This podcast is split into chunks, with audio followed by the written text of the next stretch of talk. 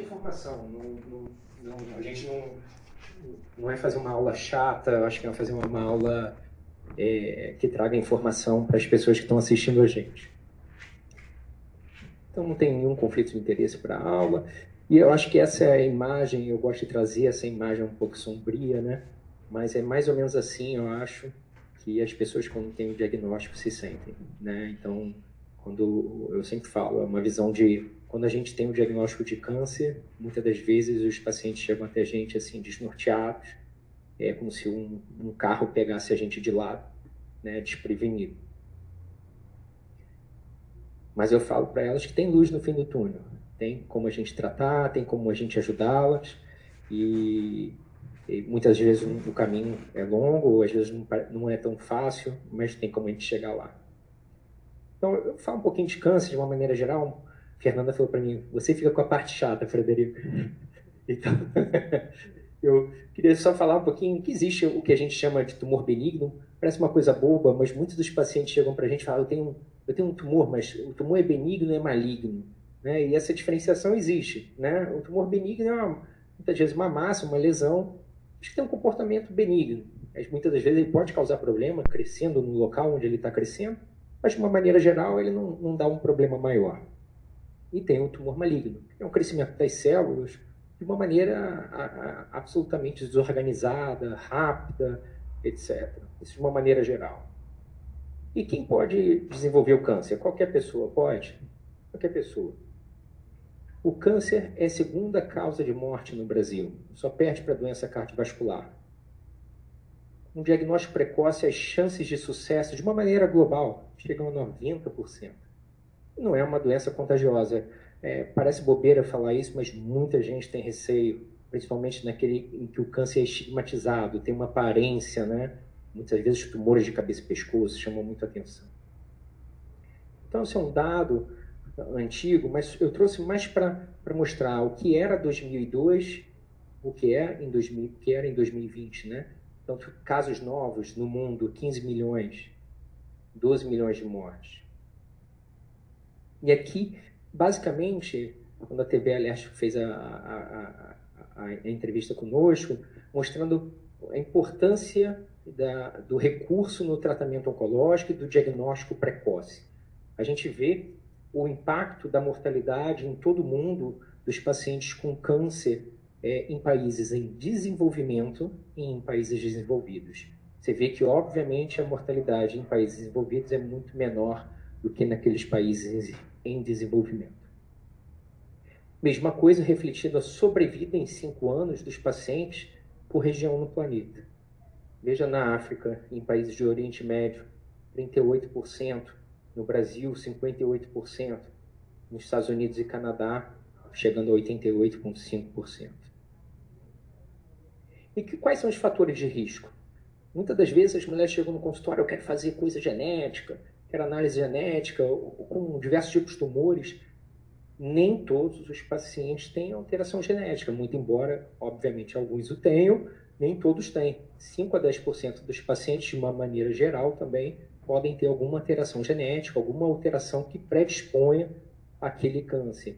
Outros fatores são os ambientais ou de estilo de vida, exposição excessiva ao sol, tabagismo, exposição à radiação, enlatados, embutidos, consumo excessivo de bebidas alcoólicas infecções, seja por vírus como o HPV, o HIV, etc. Isso tudo aumenta o risco do câncer. O tabagismo desenvolve, é um fator de risco para diversos tumores. Né? Então a gente liga muito o tabaco, a campanha do, contra o tabaco, ao câncer de pulmão. Né? Mas tirando, além do, do câncer de pulmão, tem a doença pulmonar obstrutiva crônica, tem a doença cardiovascular que o tabaco impacta. Então, realmente, o tabagismo causa um mal absurdo à saúde das pessoas. E isso, globalmente, causa um impacto gigantesco. Então, a história natural do câncer, a coisa principal é aqui, a prevenção primária. Nesse momento é onde a gente mais causa impacto na saúde do paciente. Claro, prevenir é sempre melhor que remediar, como diz o dito popular. Então, é muito importante a gente atuar nessa fase. Enxergar, estar um passo à frente e não atrás do problema. Infelizmente, muitas das vezes, a gente não vai conseguir estar aqui é, seja por, for, por qual motivo for, seja por uma questão social mesmo, seja porque infelizmente passou, seja até pelo comportamento da doença, que não está em nossas mãos. E aí a gente tenta ter uma detecção precoce. O, normalmente o paciente ainda está assintomático, ele não tem ainda nenhum sintoma. Ele foi fazer um exame de rotina e diagnosticou um câncer de mama. Muito importante a gente diagnosticar aqui também. E em formas mais avançadas, o paciente pode ter sintomas, seja local, né, no caso do câncer de mama, locais, no caso de câncer de mama, ou seja, eventualmente até maiores, se a doença estiver mais disseminada. Então, eu trouxe esse slide aqui, o próximo eu vou botar, só para vocês terem ideia. Em 2016, câncer de mama, 57 mil casos. É a maior causa de morte de câncer entre as mulheres no país e o risco se eleva gradativamente a partir dos 40 anos de idade. Mas esse é o dado desse ano de 2023 do INCA.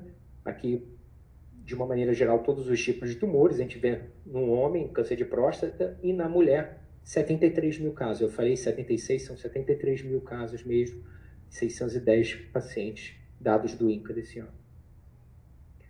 Os principais fatores de risco para a mulher com câncer de mama é histórico de casos na família com menos, com pessoas com menores de 40 anos, uma menarca precoce, uma menstruação precoce, o primeiro ciclo menstrual precoce, uma menopausa tardia. Por que menarca precoce e menopausa tardia? É o maior tempo de exposição hormonal. Se a mulher menstruou precocemente parou de menstruar tardiamente, ela tem uma vida de exposição hormonal maior. Então, uma menarca precoce, uma menopausa tardia. Uma primeira gestação após os 30 anos. A gente sabe que hoje, cada vez mais as mulheres têm gestação após os 30 anos. Obesidade, dieta rica em gordura, sedentarismo, reposição hormonal, consumo excessivo de álcool e nuliparidade. Nuliparidade é uma pessoa que nunca engravidou. É, é importante que a mulher tenha consciência de corpo. A gente sabe que o autoexame não, não modifica a história natural da doença, mas de toda forma eu incentivo as minhas pacientes a se conhecerem. Muitas das vezes elas vão ao consultório e eu pergunto: você notou alguma coisa, viu alguma coisa? E para o público em geral mesmo, assim, ainda que não, nunca tenham tido câncer, etc., quantas e quantas mulheres não notaram e procuraram seu médico rapidamente a partir de algum nódulo palpável. A gente sabe que a mamografia e outros exames contra ultrassonografia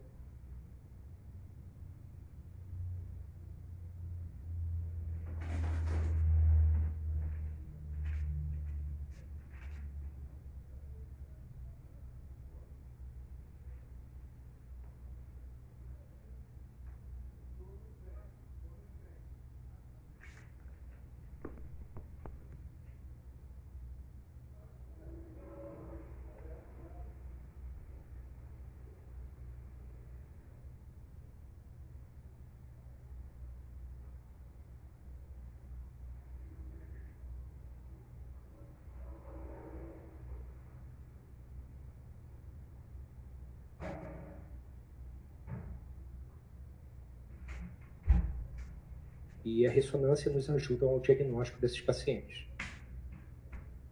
Então, mulheres antes dos 40 anos, exame clínico das mamas de uma maneira geral, salvo alguma recomendação especial, e acima dos 40 também mamografia, ultrassom.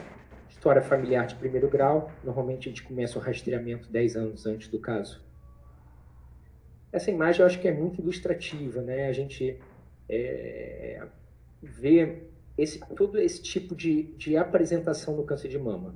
Desde uma mama que aparentemente é uma mama normal, uma lesão não palpável, que foi diagnosticada com exame de rotina, até lesões com descarga papilar, que é quando sai uma secreção pelo mamilo, isso é um sinal de atenção, pele com casca de laranja, fica essa rugosidade, essa alteração, uma pele espessa, é, uma pele inflamatória, muitas das vezes você pega uma paciente com lesão inflamada na mama, ah, e assim vai. Então é muito importante a mulher se atentar à sua mama, se conhecer para notar isso. É, vamos lá. E quando a gente, quando a gente trata um, um câncer, eu tenho algumas pacientes aqui, e, e eu costumo falar isso que eu acho muito importante. Eu falo o seguinte: a gente não trata nem livro e nem câncer, a gente trata as pessoas. Então, assim, para eu tratar um paciente, eu tenho que saber quais são as características, não só do tumor, mas do paciente também. Eu tenho pacientes jovens de 17 anos, eu tenho paciente com câncer de mama de 98 anos de idade. Cada paciente a gente vai lidar de uma forma, não que uma mereça mais do que a outra, só que a gente vai adequar o melhor tratamento para aquela melhor situação. Tem pacientes que têm outros problemas de saúde, né? tem pacientes que são plenamente saudáveis. Então, cada situação vai exigir um tipo de escolha. E para propriamente dito do câncer, eu tenho que saber qual é o quão avançado é aquela doença. A doença é uma lesão pequenininha, tem 5 milímetros. A doença tem 7 centímetros. A doença tem comprometimento em outro lugar do corpo. Isso vai fazer com que a gente escolha o melhor tratamento da paciente. E aqui é mais ou menos o que a gente chama do estadiamento. Isso aqui é só ilustrativo. Eu gosto muito conhecer um pouquinho da história, né? Só para a gente ver que no Egito, em 3.000 a 2.500 anos antes de Cristo, havia já indícios dizendo que não havia tratamento para câncer de mama. É, Hipócrates falava que era melhor omitir o tratamento que o paciente sempre iria morrer. E Galeno, o crescimento se assemelhava a garras de caranguejos. Aqui na Idade Média, alguns instrumentos cirúrgicos mostrava e, e a foto que ilustrava a mulher com câncer de mama. Só que hoje, felizmente, a gente tem um, recurso extraordinário para tratar. Costumo falar também que se eu parasse de estudar desde a época que eu fiz residência, que eu sou novo, não sou tão. Tô brincando, Fernanda. Fernanda é mais nova aqui, ó, gente, senão vai brigar comigo. É... Desde a época que eu fiz residência, se eu tivesse parado de estudar, talvez eu não fizesse oncologia, porque mudou tanto a terapia, para diversos tipos de tumores e inclusive para o câncer de mama, que é fantástico. Então, a gente tem estratégias com cirurgia, com radioterapia, com quimioterapia, com hormonioterapia, com drogas-alvo e imunoterapia. Não tem uma estratégia única. Gostaria eu de ter uma bala de prata que servisse para tratar não só o câncer de mama, mas todo e qualquer tipo de tumor. Então, a gente tem que avaliar para cada paciente qual é a melhor estratégia, que vai depender não só da condição clínica dela, da idade dela, mas também das características do tumor. Aqui é o que a gente chama de performance status, é uma das condições que eu falei, a condição clínica. Então, uma, uma senhorinha de 98 anos, eu vou levar em consideração é, como ela está para poder tratá-la. Uma paciente de 17 anos, eu vou ter uma outra visão sobre ela. E aqui é muito importante. Muitas das mulheres já vêm na internet, no, no, no Google, e vêm perguntar para mim, doutor, eu, eu, já li, eu tenho receptores hormonais presentes, eu tenho HER2, eu tenho, é, eu sou um triplo negativo, etc. Isso não é incomum hoje em dia.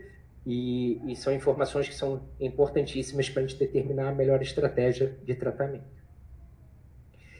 A gente sabe e a gente tenta na oncologia cada vez mais ser mais específico. Então a gente sonha com esse momento onde você vai falar assim, olha, está aqui meu perfil molecular, eu quero meu tratamento, né, o tratamento para aquela pessoa. É, a visão geral, assim, muitas das mulheres perguntam, isso é uma pergunta que fazem a Fernanda e para mim também, às vezes chegam para mim e falam, doutora Fernanda encaminhou para o senhor, eu falei, mas eu queria mesmo era operar minha mama. A doutora Fernanda está mandando para você começar o tratamento. Isso a gente tem um nome, chama-se tratamento neoadjuvante, é um tratamento antes da cirurgia. E para que, que serve isso? Algumas mulheres não possuem indicação de começar com tratamento cirúrgico. Muitas das vezes, é, pelo, pela doença ser uma doença grande demais, que a gente chama de tumor localmente avançado, ou às vezes a gente quer viabilizar uma cirurgia melhor, esteticamente melhor para paciente, então uma cirurgia conservadora. Ah, isso é importante também porque nos ajuda a avaliar em vivo a resposta. Quando a gente faz um tratamento depois da cirurgia, a gente não sabe.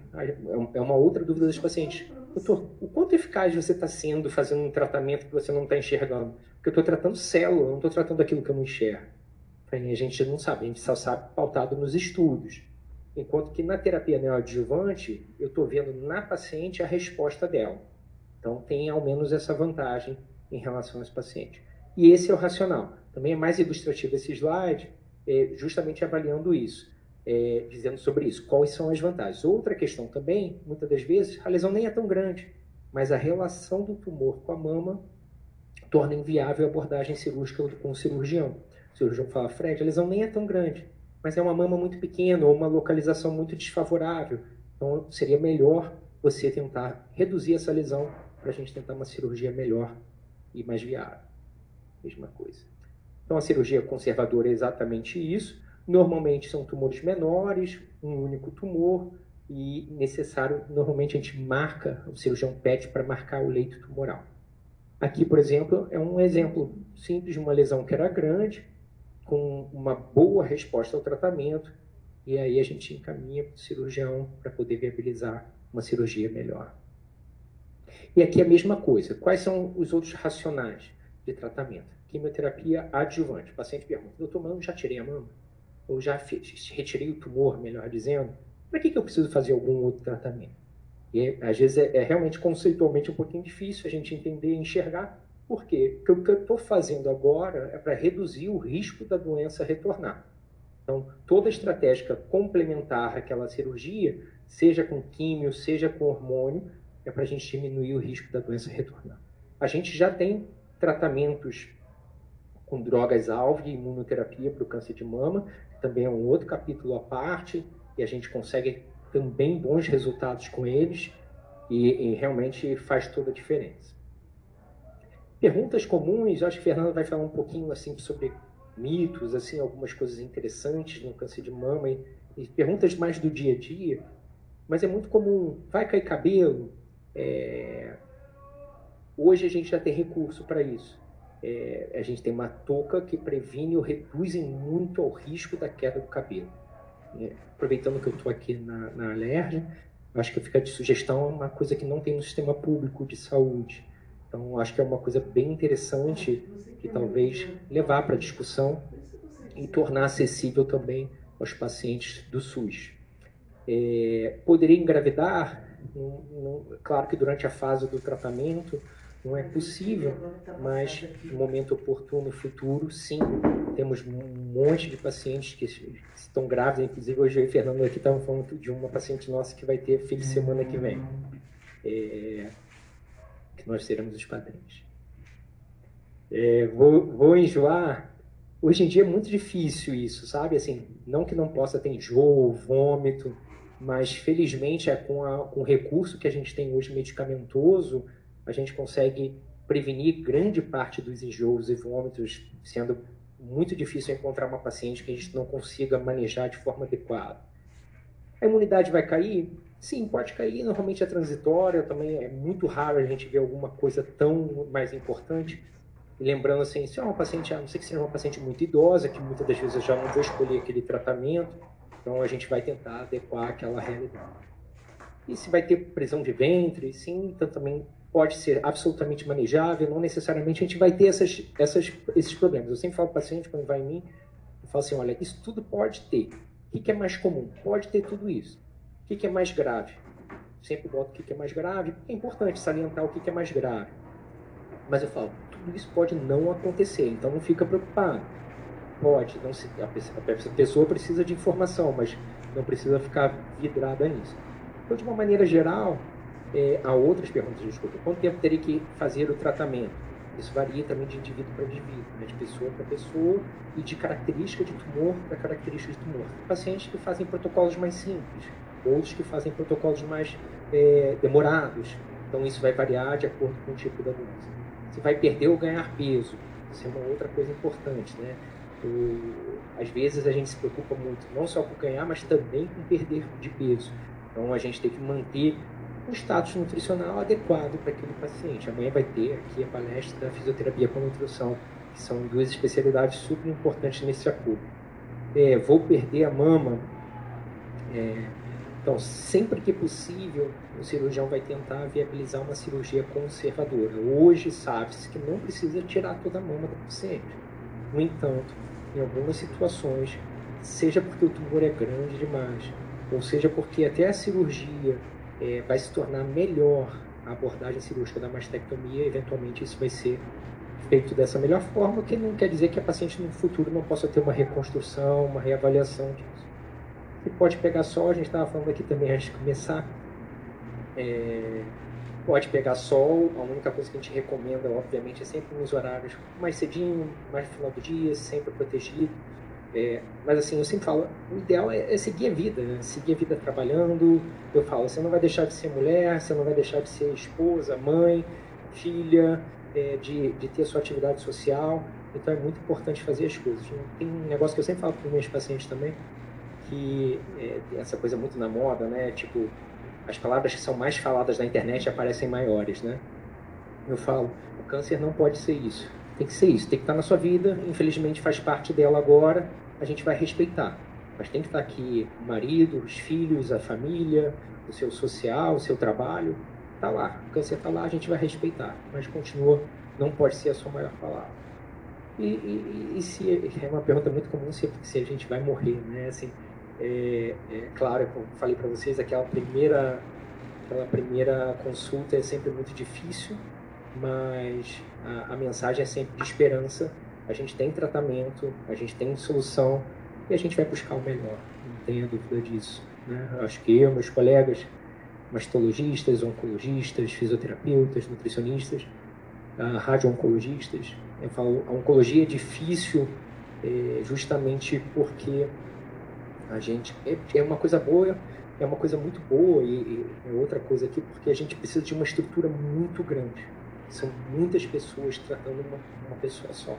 Né? Então é muita responsabilidade, a gente divide isso, compartilha isso. Quantas e quantas vezes eu já não liguei para Fernanda, a Fernanda já não ligou para mim para discutir casos. Às vezes o paciente está em casa, nem sabe, a gente está falando delas, e não é mal, é bem. Então, justamente tentando buscar um melhor tratamento e discutindo pelo melhor. Então, o futuro, se Deus quiser, a gente vai poder colocar o nosso nome no remédio, saber que está tomando esse remédio para gente. Eu comecei com aquele slide é, pesado, aquele slide fechado do túnel preto, sem luz, mas termino com esse, agradecendo a vocês pela oportunidade e pela campanha de conscientização do Outubro Rosa. Muito obrigado.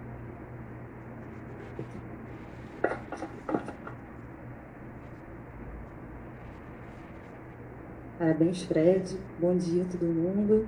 Quem está online também, bom dia. Sou Fernanda Maria Marinho.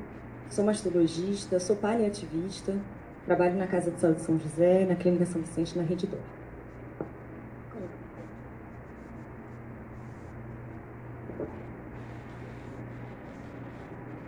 Bom, queria agradecer o convite da Valéria, querida, e agradecer a oportunidade de estar aqui na LERJ. Fred é um grande parceiro, meu irmão nessa caminhada oncológica. A gente trabalha muito junto, a gente se fala muito, muitas vezes por dia.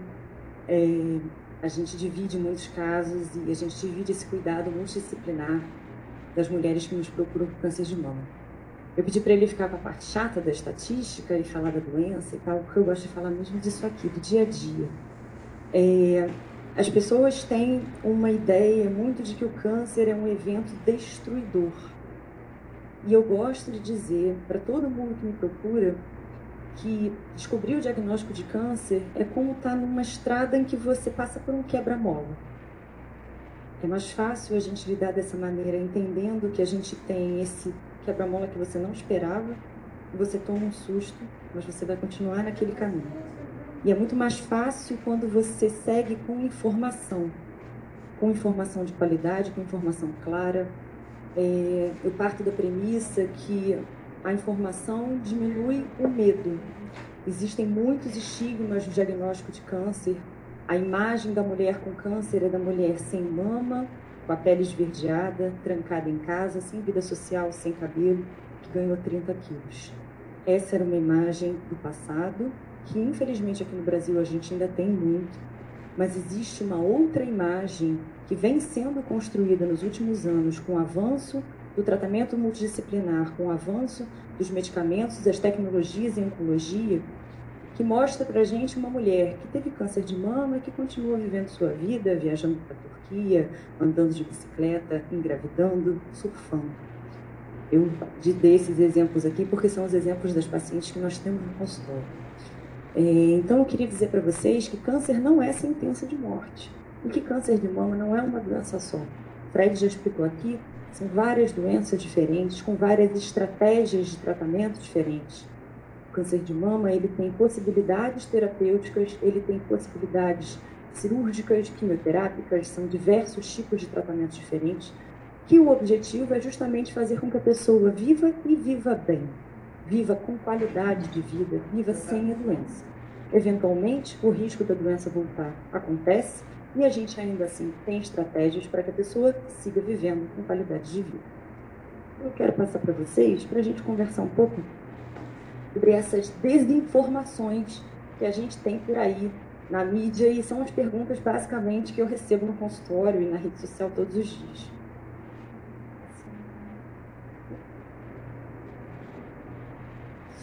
Vamos lá. O Fred já explicou, não vou me atentar aqui, os fatores de risco para o câncer de mama. Menarca, né, a primeira menstruação muito cedo e a menopausa depois dos 55 anos, primeira gravidez depois dos 30, não ter filhos, reposição hormonal prolongada é um fator de risco para câncer de mama e o uso de anticoncepcional também. Ano passado saiu um estudo falando sobre o risco elevado, levemente elevado, para é, câncer de mama para mulheres que usam anticoncepcional. E a gente tem os outros fatores que são os genéticos, que são as mutações e a história familiar. Aqui a Angelina Jolie, que é uma figura que a gente conhece bem, era esposa do Brad Pitt, atriz lá de Hollywood, e a Angelina trouxe pra gente essa história de tirar as duas mamas porque descobriu que tinha uma mutação. Eu recebo no consultório mulheres que já chegam e falam assim, tem um nódulo, é benigno, mas eu não quero me preocupar com isso. Quero tirar as mamas colocar duas próteses. E isso parece uma solução simples, porém não é. Especialmente se a gente observar, isso está descrito na literatura, que o câncer de mama relacionado à história genética, ele só corresponde a 15% dos casos diagnosticados no ano, por ano. Então, se a gente pensar naquela estatística do INCA, somente 15% daqueles 73 mil novos casos, eles vão estar relacionados a uma história de mutação. Então, vem muito no consultório que a mulher fala assim, eu não estou preocupada porque não tem ninguém na minha família com câncer de mama. Isso é falho. Se a gente pensar que 85% dos casos que eu diagnostico no consultório não tem nenhuma relação com história familiar.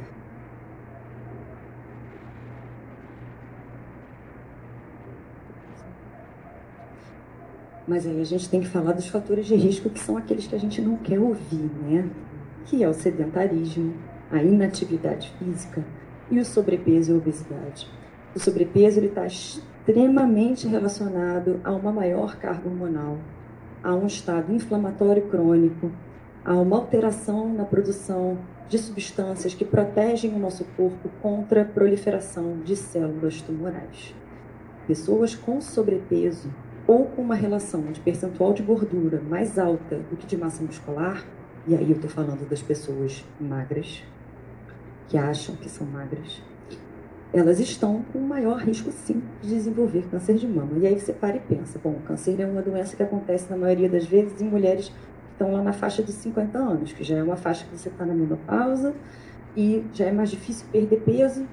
Vem a questão da menopausa, mais ansiedade, começa a comer mais, a vida social, né? Já são pessoas que já estão é, diminuindo seu ritmo de trabalho, já um pouco mais relaxadas, e aí a gente está entrando numa fase que, teoricamente, a gente está num outro ritmo de vida e a gente aumenta o risco de desenvolver câncer por conta da diminuição da atividade física, mais repouso, né? Aquela coisa de ficar lá no Netflix por horas, ou no celular de manhã, aquela meia horinha ali que você fica no celular atualizando a internet, os vídeos, as mensagens isso conta. E a questão do sobrepeso, que é muito difícil você conseguir manter um baixo percentual de gordura depois dos 40 anos. Isso é um dos maiores fatores de risco para de mama. E os outros fatores ambientais, essa foto aqui, toda vez que eu coloco, fica todo mundo meio aborrecido, né? Porque é a nossa rotina, né? A minha está diminuindo, porque eu tô, preciso dar exemplo, estou lutando para reduzir, mas Consumo de bebida alcoólica é um fator de risco para câncer de mama. Cigarro, consumo de alimentos gordurosos industrializados, é, consumo de gordura animal. Quando eu falo que essas últimas gerações, os últimos 20 anos, foram anos de muita praticidade para gente, né? A lasanha pronta, o mate de garrafa, tudo que é fácil, né? Da gente comprar, tudo com aditivo, tudo com conservantes, os embutidos ricos em nitritos e nitratos sabidamente cancerígenos e vários outros é, produtos que são adicionados a essas comidas industrializadas, enlatadas, embaladas que nós compramos, que são parte do que a gente chama de multifatorial. Quando eu falo que o câncer de mama é uma doença multifatorial, eu estou falando disso tudo, gente, porque é um pouquinho de cada coisa. Ah, mas você consegue dizer que foi o álcool? Não, eu não consigo comprovar. Mas eu consigo mostrar, pelas alterações hormonais, pelas alterações das substâncias que protegem o nosso corpo contra a proliferação de tumores, que todos esses fatores contribuem para um desequilíbrio. Então, a pessoa é sedentária, ela está 5 quilos acima do peso, 10 quilos acima do peso, ela come fast food duas vezes na semana, no final de semana ela toma chopp, fuma de vez em quando e gosta muito de comer carne vermelha, a maior parte da geladeira de industrializados. Eu estou lidando com um depósito ali todo dia de fatores de risco para câncer de mama. Ai, Fernanda, que exagero. Lamento, gente. Eu não tenho outra evidência científica. Infelizmente, a redução dos fatores de risco do câncer de mama tem que passar por isso aqui. Por isso que o Fred fala, a gente brinca, né? Que ele fala que ele, eu deixei a parte chata para ele falar hoje, porque no consultório eu que sou a vilã. Porque sou eu que fico falando isso para as pacientes, lá no, nossa, no nosso bate-bola com as pacientes. É, é necessário uma mudança de estilo de vida se a gente quiser diminuir e não cair nessa estatística. Nós não sabíamos disso há 20 anos atrás, mas nós sabemos agora. Então, o que, que eu estou fazendo para diminuir o meu risco de desenvolver câncer de mama? Eu, Fernanda Maria, adoro comer cachorro quente. Adoro. Não compro mais, não faço mais. De vez em quando, de vez em nunca, eu vou lá e como um cachorro quente. Como meio culpada, confesso. Mas eu não consigo reduzir tudo, gente. Eu vou numa festa, eu tomo um vinho. Eu vou um, almoçar com as crianças, eu como um hambúrguer. Não é para a gente ser paranoico com isso, mas é para a gente ter uma vida equilibrada. Como que a gente consegue ter uma vida equilibrada? Diminuindo o máximo que der em relação à alimentação. Isso é muito importante. E praticando exercício físico. O exercício físico, ele é capaz de reduzir em pelo menos 30% o risco de desenvolvimento de tumores, não só o câncer de mama, mas vários outros tipos. É a arma que a gente tem. Quando a gente faz exercício, produz massa muscular, a gente vai ter uma cadeia de acontecimentos positivos na regulação do nosso organismo, do nosso sistema imunológico, que protege o nosso corpo contra o desenvolvimento de câncer. Agora eu vou falar dos mitos. Vamos lá. Os mitos principais. Não quero fazer mamografia porque mamografia causa câncer. Recebi um vídeo esses dias de uma. Não sei o que era a especialidade da pessoa, falando que a radiação da mamografia provoca câncer de mama e câncer de tireoide. Isso não é verdade, tá? A radiação da mamografia é mínima. Aqui a foto do meio sou eu fazendo mamografia para mostrar para vocês que eu faço mamografia todo ano. A partir dos 40 anos, a mamografia é o exame capaz de detectar o câncer de mama na sua forma mais inicial de apresentação. É, independente se você tem mama densa, se você tem mama grande, se tem mama pequena, a mamografia é o exame principal, não pode pular, tem que ser todo ano. Ah, mas eu fiz mamografia e descobri o câncer mesmo assim. A mamografia não faz ninguém deixar de ter câncer, gente. A mamografia, ela faz um diagnóstico mais precoce possível. O que, que isso significa? Significa menos cirurgia, significa tratamentos menos agressivos, menos radioterapia, significa maior chance de cura. Então, quando a gente insiste pela mamografia e as pessoas querem substituir a mamografia por outros exames, é, a, a, campanha toda da Sociedade Brasileira de Mastologia e nossa, dos médicos, é para insistir que as pessoas façam mamografia anual, porque o pessoal esquece. Fica, mesmo, mesmo sem a pandemia, né? Agora já o pessoal voltou a fazer exame, mas mesmo sem a pandemia, as pessoas deixam, atrasam, vão fazer 15 meses, quando ver, já vieram dois anos, e a gente pode estar perdendo a chance de diagnosticar um câncer de mama impalpável, que é o que eu gostaria para todo mundo. Então, quando eu penso é, que eu tenho que fazer mamografia anual, eu preciso pensar na história daquela mulher. Por isso que o ginecologista ou o mastologista ele vai orientar aquela pessoa sobre a necessidade ou não de exames adicionais. Existe um mito de que a ressonância é melhor que a mamografia para detectar câncer de mama. Isso não é verdade. A ressonância não consegue, por exemplo, ver microcalcificações. Ela não consegue captar esse estágio do câncer de mama, que é um estágio muito inicial. Então, a ressonância ela pode ser usada, e a ultrassonografia também, como o Fred falou, como complementares para pessoas que têm situações específicas, histórias familiares fortes, algumas características de densidade mamária. São exames complementares que nós indicamos sim, mas nunca substituindo. Então, é, um outro exame também que as pessoas pedem muito é marcador tumoral.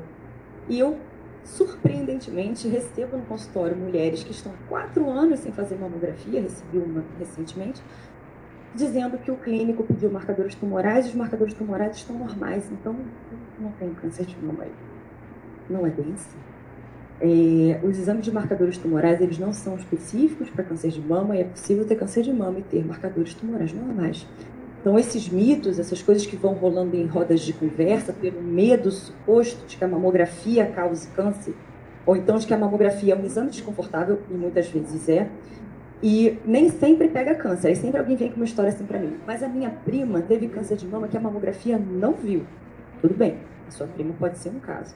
Mas quando eu recomendo para vocês a mamografia anual, eu, a Sociedade Brasileira de Mastologia e as sociedades oncológicas internacionais, essa validação da mamografia, gente, não é da nossa cabeça. Isso é estudado mundialmente, atualizado mundialmente e as técnicas de mamografia, a tecnologia do aparelho, ela é cada vez mais ampliada e mais específica para a gente conseguir garantir o um maior número de diagnósticos precoces. É a mamografia que salva a vida. É a mamografia que diagnostica o câncer da maneira mais precoce. Não é o exame de sangue. Outro mito: microondas. E a gente não pode ficar perto do micro-ondas quando ele está ligado. Quem já ouviu isso aqui já ouviram, né? Air fryer também, né? As fritadeiras elétricas. Isso é mito, tá, gente? Esse tipo de radiação que é emitido por esses aparelhos, esse tipo de energia, ele não é capaz de quebrar o alimento de uma maneira que o alimento se torne danoso para o nosso organismo, tá? Tem diversos estudos comprovando isso. Esse tipo de radiação é seguro. Agora, o que, que não é seguro? Esquentar potinho de plástico no micro-ondas, gente. Não pode potinho de plástico. Tem, quem tem criança pequena aqui já deve ter visto brinquedo BPA Free, que é livre de BPA. O que é BPA? BPA é um componente de vários, várias coisas plásticas que a gente usa, tanto caneta quanto aquelas borrachinhas que as crianças brincam, é, e nos potinhos, aqueles potinhos da comida que chega em casa, aquele potinho branco simpático, aqueles que a gente compra em, em loja tipo Casa e Vídeo.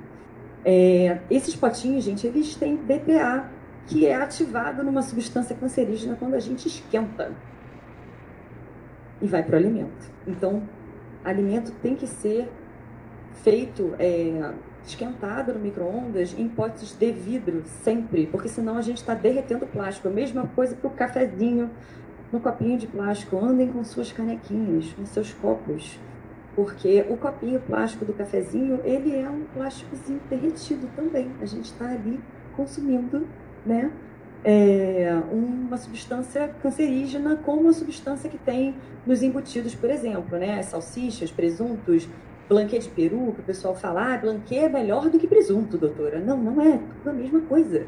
Blanquê, salsicha, salsichão, salame, é tudo com composto de nitrito e nitrato para poder conservar e esses, essas substâncias, os nitritos e os nitratos, são altamente cancerígenos. Populações com grande consumo de nitritos e nitratos têm maior índice de câncer, tanto de mama quanto de estômago, intestino. Então, assim, sem querer apavorar vocês, só dando um toque, é, a gente precisa ficar atento a tentar reduzir essa multifatoriedade no que for possível.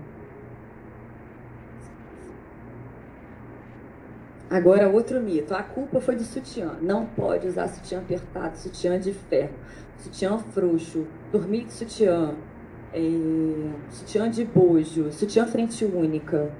Não usar sutiã, usar sutiã o tempo inteiro. Não tem nada a ver com câncer de mama, gente.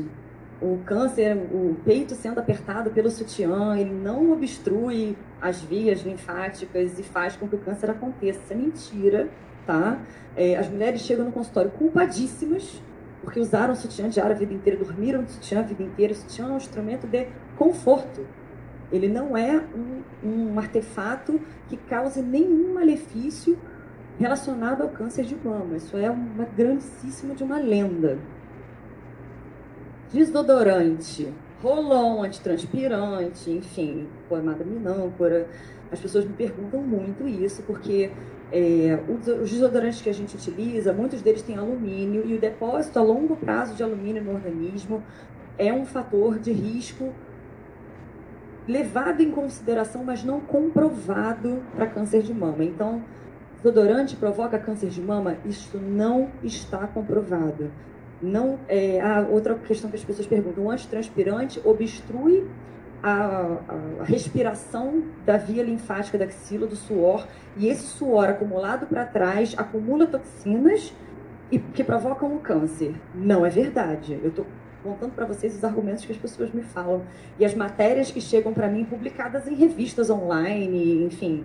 Né? Hoje em dia eu costumo dizer que se eu quiser botar um vídeo falando qualquer coisa, aquilo teoricamente passa a ser verdade. A gente tem que tomar cuidado com esse tipo de informação que a gente consome. Então, essa teoria de que a rede linfática bloqueada pelo desodorante antitranspirante provoca câncer de mama também não é verdadeira.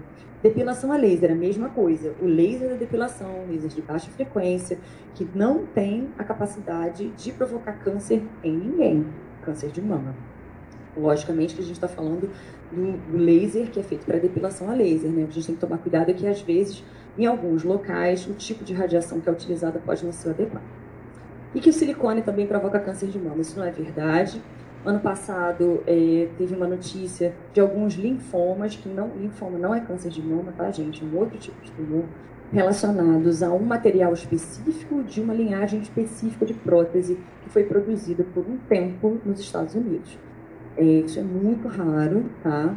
É, eu até hoje só vi um caso. Você já viu mais, Fred, de linfoma relacionado à prótese? Isso é muito raro. A prótese de silicone é um dispositivo que a gente usa para reconstrução de mama, é, que a gente usa para situações estéticas também. É um dispositivo seguro e não está relacionado a maior risco de câncer de mama.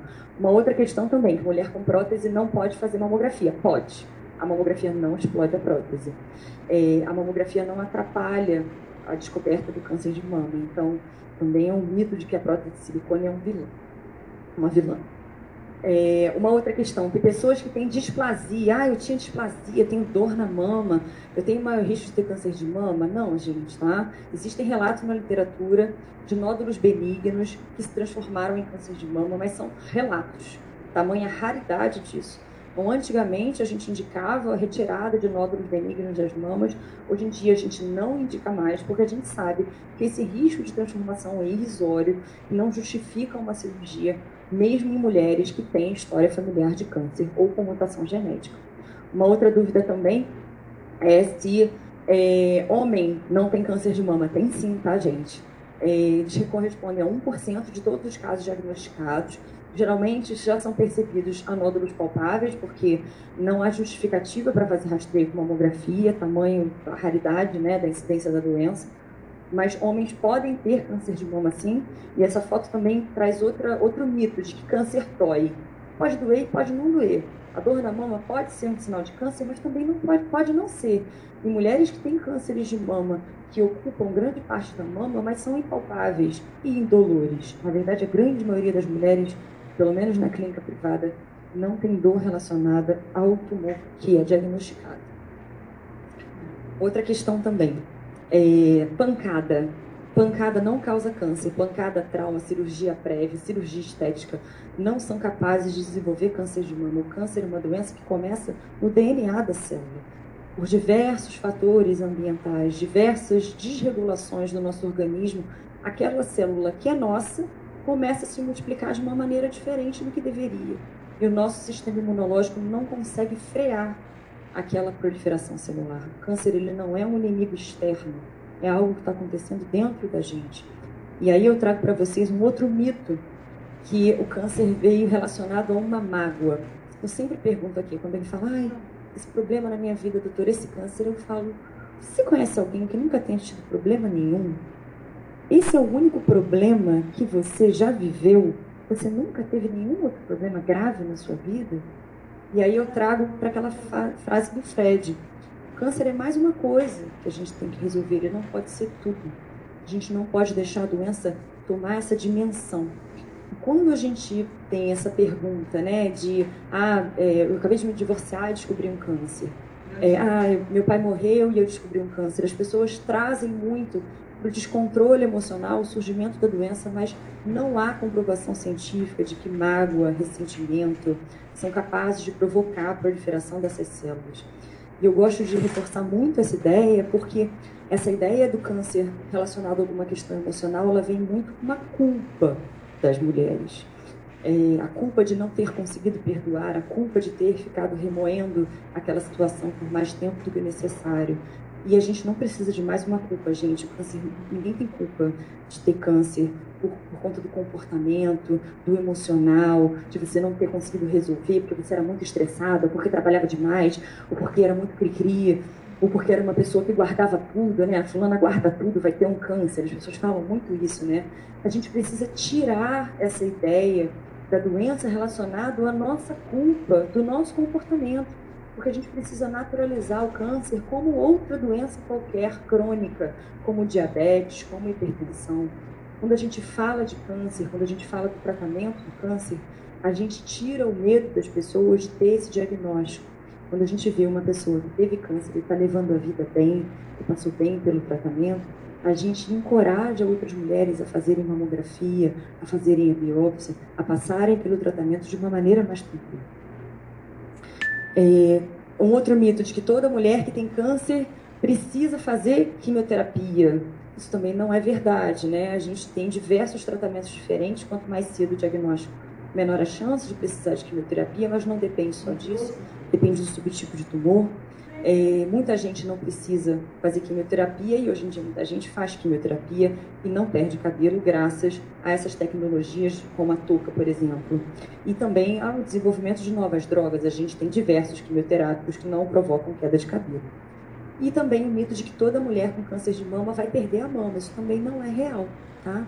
É, a gente não precisa fazer mastectomia em todo mundo. A grande maioria das mulheres que precisam da mastectomia, elas têm hoje em dia reconstrução imediata, isso é um direito garantido por lei.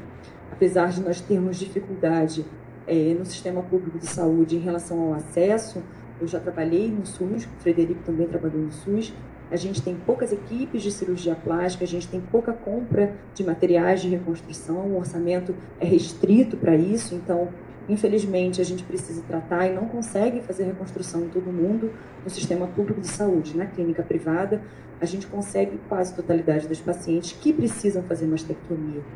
Mas quanto mais a gente faz mamografia, né, no rastreio anual a partir dos 40 anos, quanto mais cedo a gente detecta o câncer de mama, menor é a cirurgia que eu preciso fazer. Menor é a quantidade de medicamentos que essa mulher vai precisar usar. Então, como que a gente pode se prevenir? Evitando cigarro, né? Cigarro agora caiu de moda, graças a Deus. 20 anos atrás ele ainda estava na moda, mas agora é até socialmente é, criticado, né? Muito fácil. Mas a bebida alcoólica não, né, gente? Eu acho que nos últimos 20 anos é esquisito se você não bebe. Se você está num grupo de pessoas, no happy hour, se você está numa reunião de família, se você recusa a bebida alcoólica, né? Por que não recusar? se eu sei que aquilo não vai me trazer, apesar de ser um instrumento social, né, uma, uma bebida que você gosta, te dá prazer, mas se você consegue escolher não beber, isso é um fator de risco para o câncer de mama. Tentar ter uma alimentação o mais próximo do natural possível, desembalar menos e descascar mais, que os lanches sejam frutas que os lanches sejam coisas naturais, que em vez da gente comprar um mate de garrafa, que a gente compre a erva mate, faça em casa, ferve o chá, leva você sua garrafa de mate para o trabalho em vez de comprar aquele mate de copinho, porque o mate de copinho ele tem conservante, gente. E aí eu estou falando aqui de múltiplos pequenos fatores que aumentam o risco de câncer de mama. E a estatística é 73 mil novos casos para o próximo triênio os Estados Unidos vão é, publicar, a última publicação dos Estados Unidos é que o risco de uma, uma mulher desenvolver câncer de mama é uma a cada oito. Está muito perto, gente. Está muito perto. E como eu falei para vocês, só 15% dos casos estão relacionados à história familiar.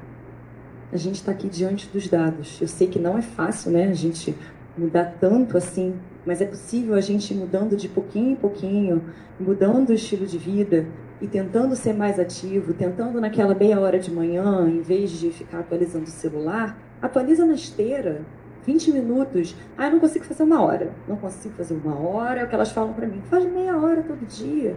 Né? A gente não tem é, final de semana. Né? O corpo não sabe, gente, que de domingo não é dia útil. Eu falo isso sempre para Valéria aqui. O corpo não sabe que final de semana é, não é dia útil, que a gente só vai fazer exercício dia útil. Final de semana, vai dar uma volta na lagoa, pega o carro, vai até a praia, dá uma volta na praia. Já são 20 minutos, meia hora de exercício físico, porque você está reduzindo seu risco de câncer. Isso precisa ser trazido, porque a gente não tinha o hábito, há dois séculos atrás, de escovar o dente. As pessoas arrancavam o dente que ficava ruim.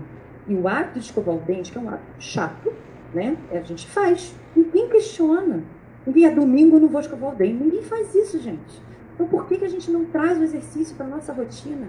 Por que, que a gente não traz aquela meia hora, aqueles 20 minutos de uma atividade na sala, um agachamento, bota um vídeo no YouTube, faz uma dança por 20 minutos? A gente precisa movimentar o corpo, ativar as nossas defesas. o, exercício físico ele é um hábito de saúde que precisa ser incorporado na nossa sociedade. Não só relacionado ao desenvolvimento do câncer de mama, que ele é capaz de reduzir em 30%, mas também em relação a vários outros tumores.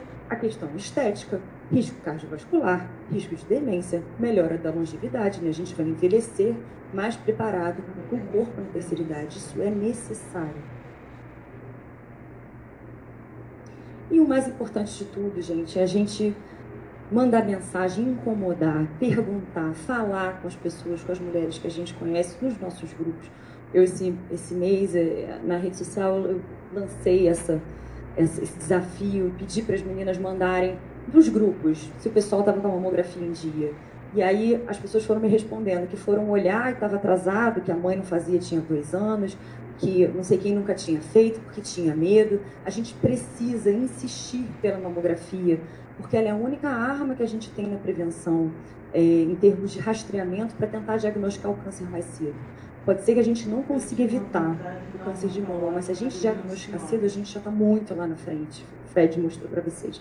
A qualidade de vida ela é muito, muito grande para quando a gente diagnostica o câncer de mama muito cedo, né? Impalpável e na forma de microcalcificações. Isso muda a história daquela mulher e a história daquela família também. Então a gente precisa insistir, vou convidar vocês aí, quem está em casa também, a mandar mensagem nesses grupos, milhões de grupos que a gente tem, perguntando aí se a mulherada com mais de 40 anos fez mamografia esse ano, incentivando, porque as pessoas não fazem por medo, né? Por medo, por receio, às vezes querem uma companhia para fazer o exame, ou ouviram algum desses mitos, né? Que o exame de sangue era suficiente, que a ressonância era melhor, que com prótese não adianta, e a gente tem que insistir para as pessoas que a gente conhece fazerem mamografia. Obrigada, muito obrigada, foi muito especial para mim. É, a gente agora vai abrir para perguntas, tá?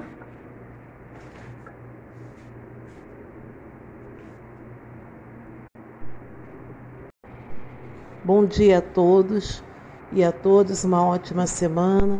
Você está no Pedocast da Rosângela Mariano e hoje o nosso Pedocast irá dar uma abordagem sobre a Lei Maria da Penha para saber vocês ficarem ligados uma política pública da violência doméstica, até onde você pode sofrer uma violência doméstica, seja ela física, moral, social, psicológica, perseguição. Estaremos interagindo com o nosso Pedocast, juntamente com a delegada e com a escola da Alerj. A todos uma ótima semana e um ótimo dia. E passando a palavra para a doutora Fernanda, quero fazer um convite a todos vocês que amanhã é, sintonizem a Alerj para assistir o primeiro episódio do programa Radar Alert, que é o programa da Escola do Legislativo. Amanhã a gente completa 22 anos de atividades aqui na escola. E de presente ganhamos um programa na TV Alert, que é a nossa parceira de primeira hora, a quem eu também agradeço muito por todos esses momentos de parceria que nós tivemos na do nosso diretor Luciano. E passo agora, então, a palavra para a doutora Fernanda.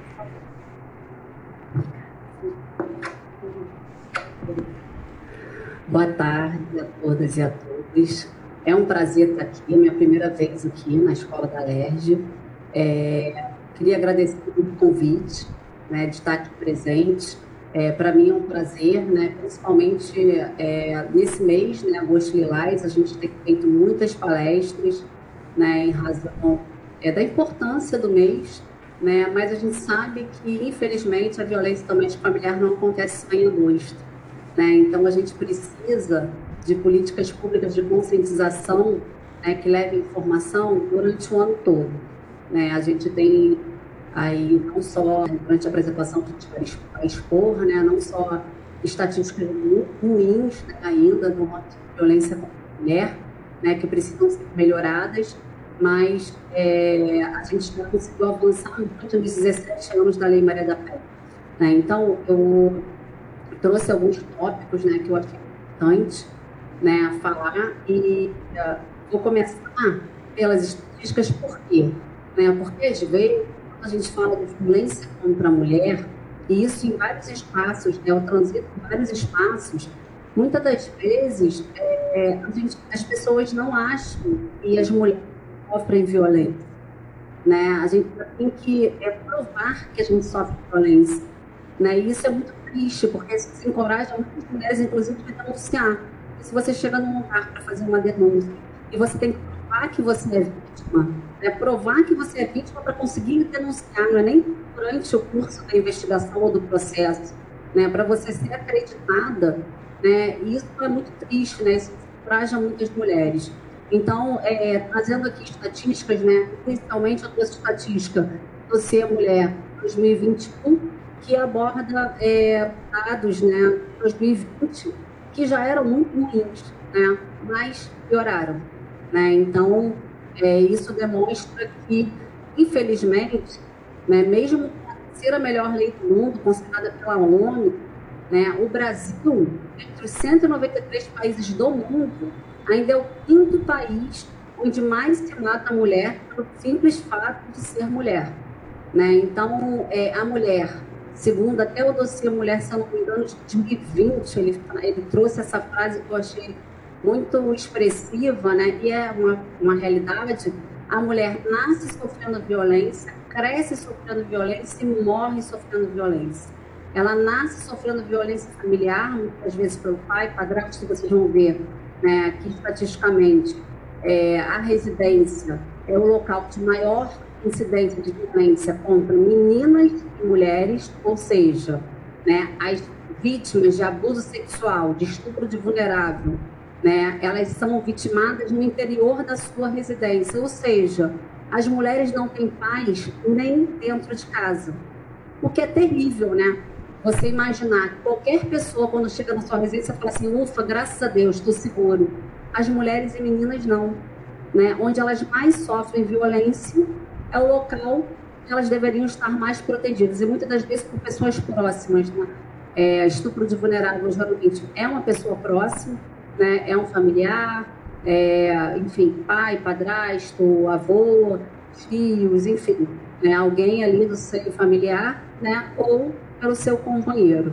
Né? Então, a mulher cresce sofrendo violência, sofrendo violência pelo, por, por, um familiar, pai, padrasto, avô, tio, cresce sofrendo violência né, por, por seu companheiro e morre sofrendo violência pelos filhos. Né? Hoje a gente tem muita incidência nas delegacias de filhos né, praticam violência contra as mães idosas.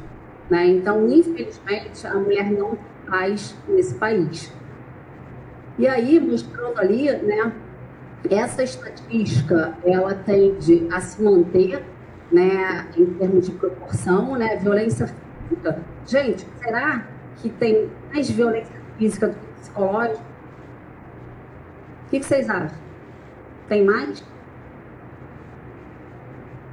Porque, assim, a psicológica ele tem 31%, né? Ele tem 1,6%. Violência física, 34,6%. Gente, a mulher ela só se reconhece vítima quando ela apanha.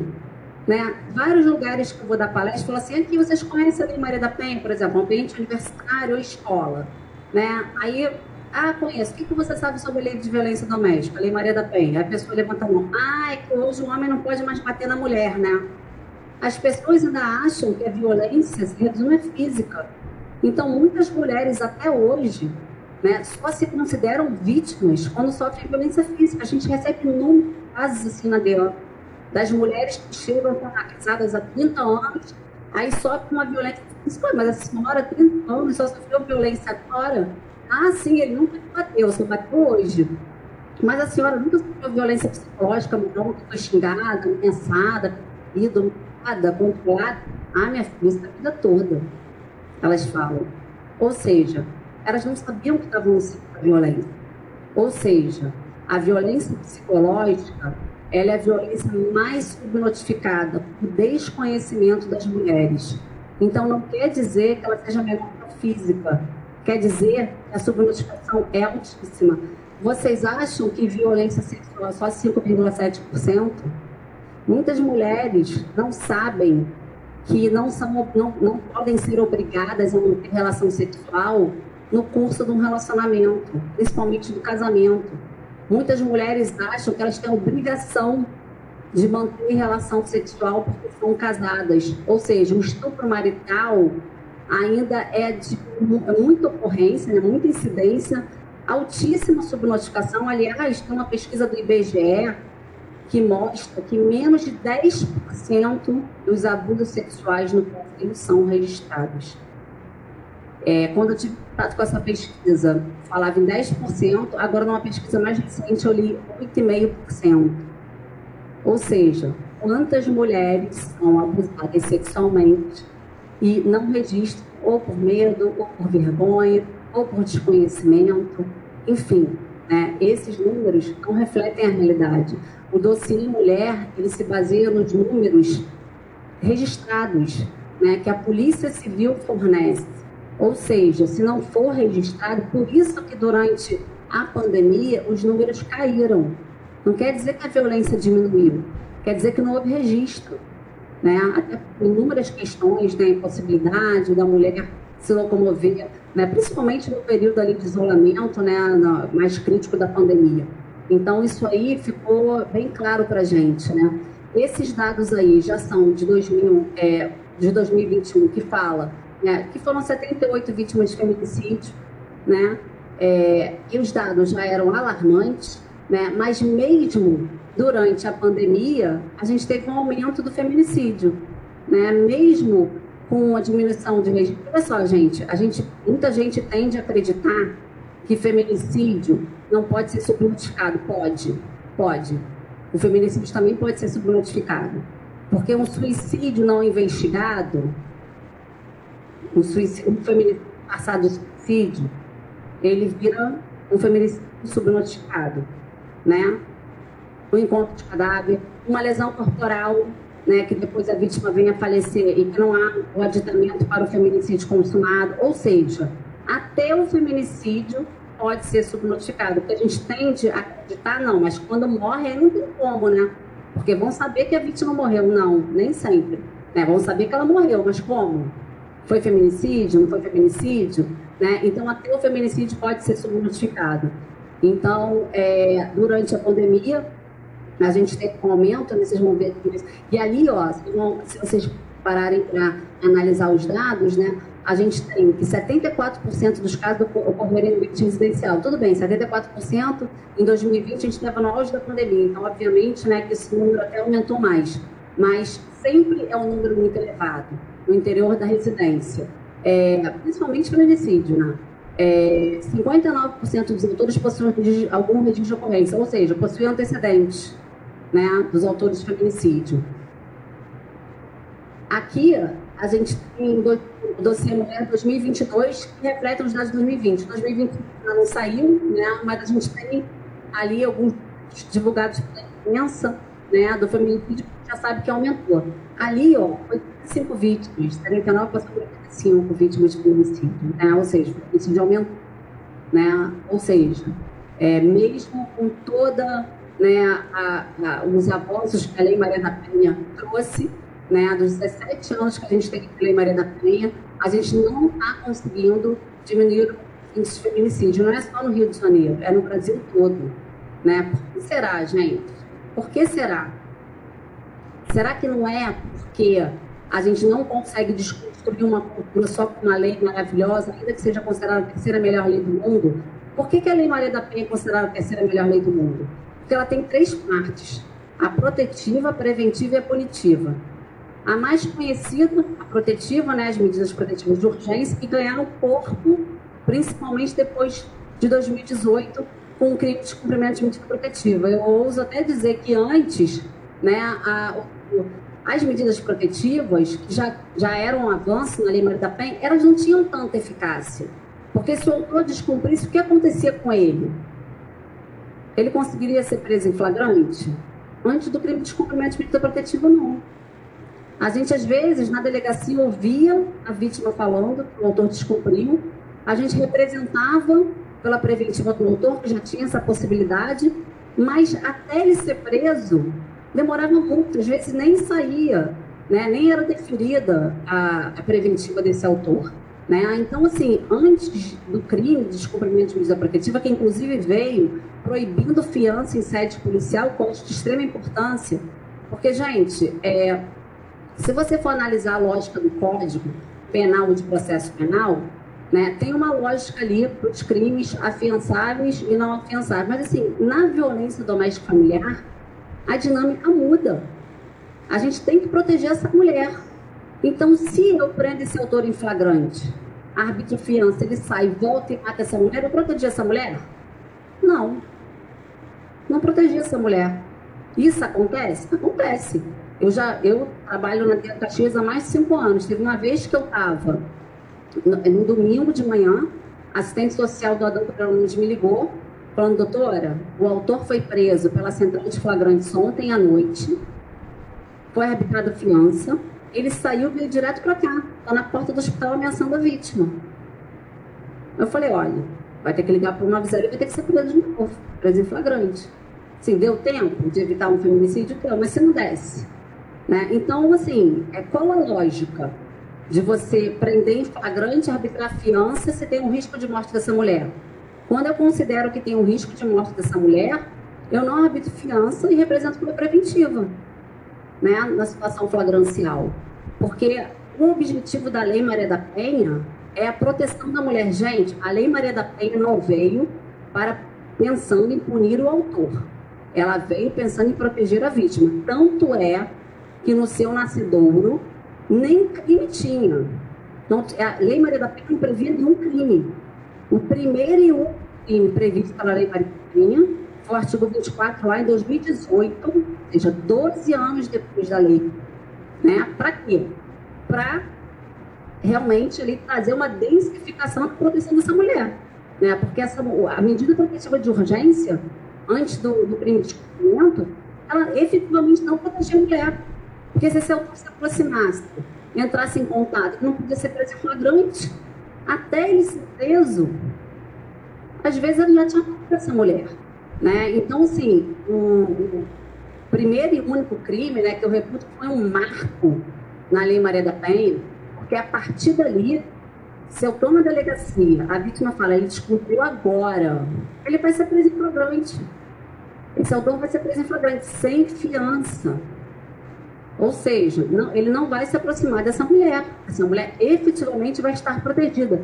E por isso, por isso, que não à toa, estatisticamente, né, o maior número de feminicídios ocorre sem que a mulher tenha procurado ajuda. Ou seja, as mulheres que registraram estão na medidas protetivas de urgência ficam mais protegidas essas mulheres efetivamente têm uma proteção maior. Porque hoje, veja, a gente tem a patrulha da penha, que faz a fiscalização dessas medidas protetivas. Né? Então, a mulher foi para a delegacia, registrou, né? ainda que não registre na delegacia, mas quando vai à delegacia, a gente faz o encaminhamento para a rede de proteção. Então, ela vai para o CIAN, né, para atendimento psicológico e assistencial, ela vai ser encaminhada para a Defensoria Pública, que vai fazer todo o acompanhamento dela, desde a fase de investigação até a fase processual, ou seja, ela não vai chegar na audiência sozinha, que o autor vai estar com o advogado ou defensor público e a vítima também vai estar assistida. Isso é um ganho que a Lei Maria da Penha faz para a gente. As vítimas, em regra, né, elas não tinham essa, o, o Código de Processo Penal não tinha essa preocupação com a vítima antes né, da Lei Maria da Penha. Se a vítima não contratasse advogado, ela ia estar sozinha numa audiência.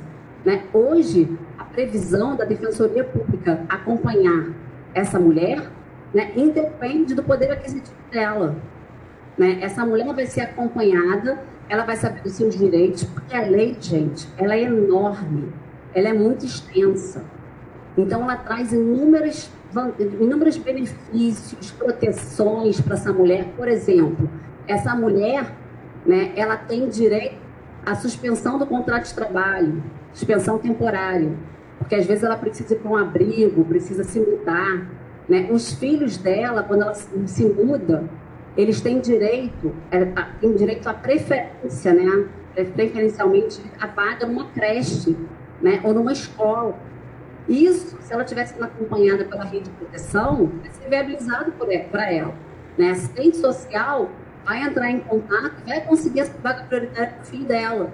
Ou seja, né, a gente aqui tem muito pensar? Tem. Né? Por exemplo, a França, a gente teve uma capacitação na CADEPOL com os policiais da França, e eu fiquei muito impressionada, né? porque assim, eles têm um índice bem menor que nós aqui é, de violência mais familiar, de violência conjugal, né?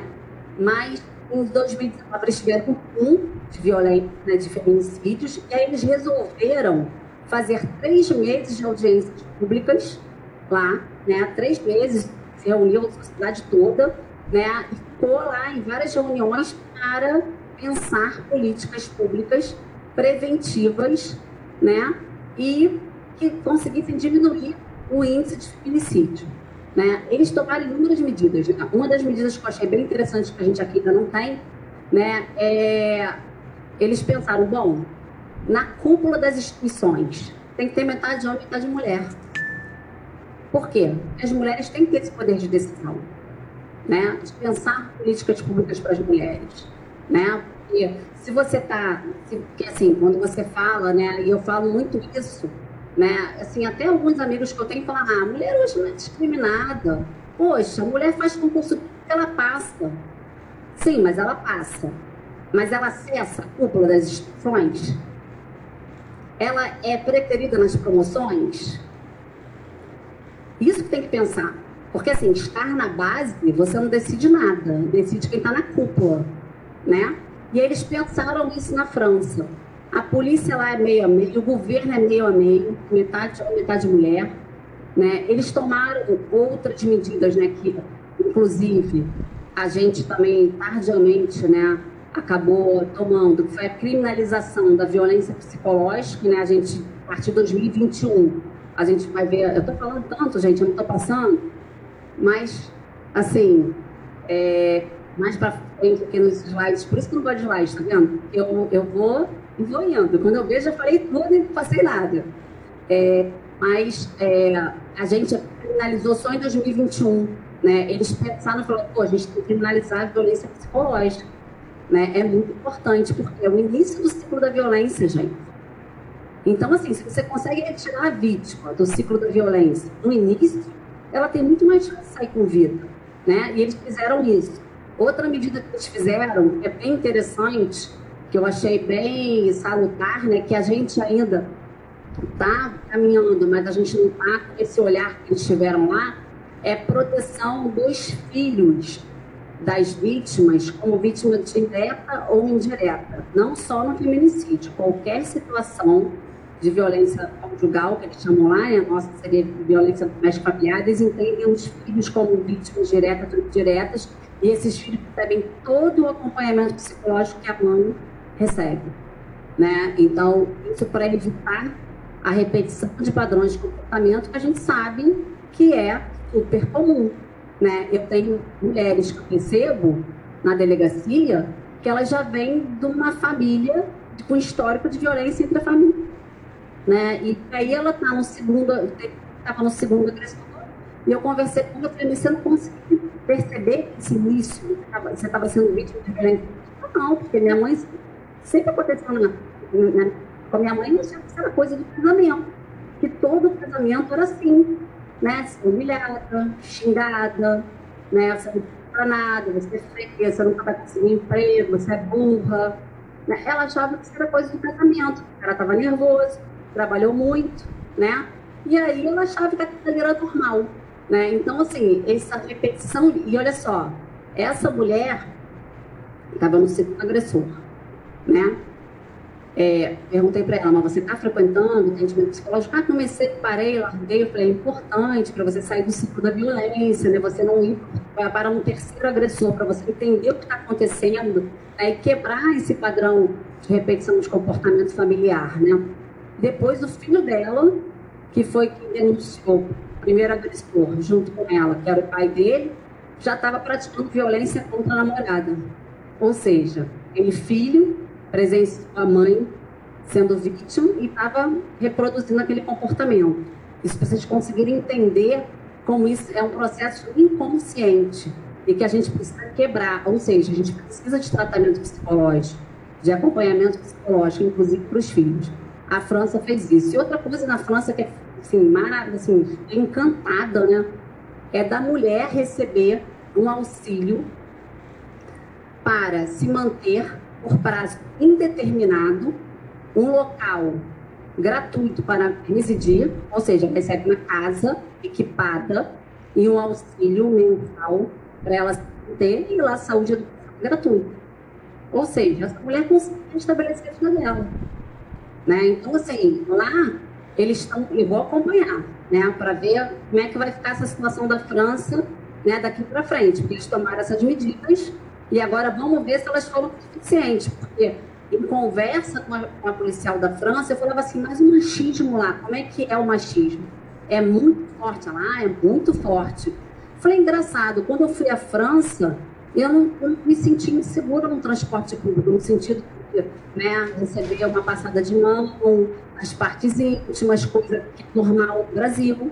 Né? A mulher tem que se proteger 24 horas por dia no transporte público, você tem que ficar olhando para trás para ver quem está atrás de você, quem está do lado, né? você não pode cochilar, né? ou seja, né? a mulher sai para trabalhar né? e não tem paz. Né? E aqui no Brasil, inclusive, durante o curso que a gente estava tendo de capacitação com eles, tinha uma notícia né, na imprensa de que tinha crescido em 30% os casos de importunação sexual no transporte público. E aí eu falei, caramba, aí mostrei essa notícia para ela, ela ficou horrorizada. Né? Porque ela falou, não, lá realmente isso não acontece. Né? Então, assim, é, não é à toa que a França não está entre os cinco países onde mais se mata mulher pelo de serem mulheres, né? E aqui nós estamos. Né? Ou seja, o nosso machismo é muito mais acentuado e ele é negado, né? Ele é invisibilizado, é naturalizado. Então, as pessoas é, reproduzem comportamentos né, de forma automática, elas nem percebem mais que aquela atitude é machista. Né? Então, isso é muito mais. É, se torna muito mais difícil a gente combater um conceito que é negado, né, que é velado. Né? E aqui no Brasil a gente tem muito isso. Né? Bom, é, esses números de pessoas, né, no Distrito Federal e Mato Grosso, eu trouxe esses números ali até então a mulher não trazia essa estatística de forma tão clara né, da quantidade de feminicídios é, e dessa estatística quem tinha registro ou não. Né? Em Mato Grosso do Sul, é, 74% das vítimas de feminicídio não denunciaram seus parceiros, ou seja, não tinha registro de ocorrência. 72% no Distrito Federal e 91% das agressões que ocorreram no da residência. Né? Depois a gente teve essa essa, essa informação por ser mulher, né, é, esse ano, aliás, foi esse ano, mas com os dados do ano passado, né, e essa informação é muito relevante para a gente conseguir entender que ainda o registro de ocorrência protege essa mulher. Ou seja, a gente precisa conscientizar para que as mulheres saiam da subnotificação, né, saiam ali dessa cifra oculta e registrem para garantir a proteção. Né? Porque, como a gente estava falando da Patrulha Maria da Penha, a, gente, a mulher registra, solicita protetiva e depois tem a Patrulha Maria da Penha para fiscalizar o cumprimento dessas protetivas. Né? Não raras vezes a gente recebe na delegacia a Patrulha Maria da Penha lá com o agressor e foi fazer uma, uma, uma ronda né, rotineira e encontrou esse agressor próximo à residência dessa mulher. Né? E aí ele é levado é, para a delegacia em situação flagrancial, né? o que garante a proteção dessa mulher. E aí, como a gente estava falando, né, o, o, Brasil é o quinto país né, onde mais se mata a mulher pelo simples fato de ser mulher. Né, aquele, aquele dois segundos ali, a cada dois segundos, uma mulher é vítima de violência, essa estatística foi tirada no meio da pandemia, mas depois a, o, o Instituto Maria da Penha tinha um relógio da violência, né? Esse relógio mostrava. No período que a gente olhou, estava, né? Até eu falei com o Paulo, depois entrei em contato com o Paulo do Serrião, que agora está no estado, né? Aqui. Aí o Paulo falou, eles tiraram. Eu falei, poxa, esse relógio era tão bom, porque a gente dava palestra, a gente deixava o relógio rodando. Né? E aí era, era impactante, porque a pessoa, a gente estava falando aqui, e aí aparecia a quantidade de mulheres vitimadas ali. Né? E ele não usa, não usava, né? Só os dados estatísticos do dossiê mulher. Ele usava também outras fontes, tipo 190, né, é, 180, é, as denúncias e outros canais. Né? Então, ele tinha os dados mais elevados né, do que o dossiê mulher, que usa a estatística do registro de ocorrência.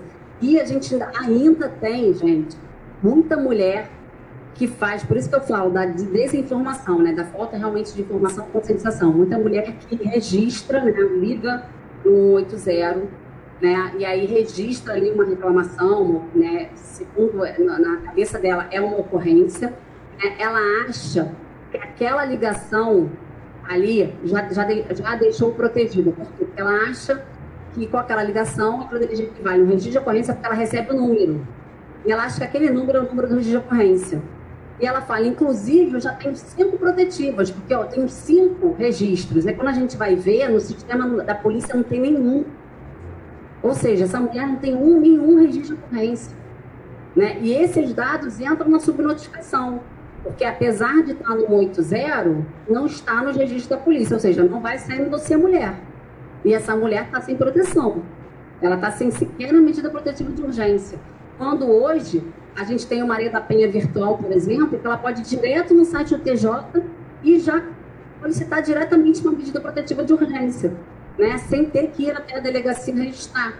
Né? Obviamente, né, quando ela registra, vai ter toda uma situação ali de a gente investigar aquele crime né?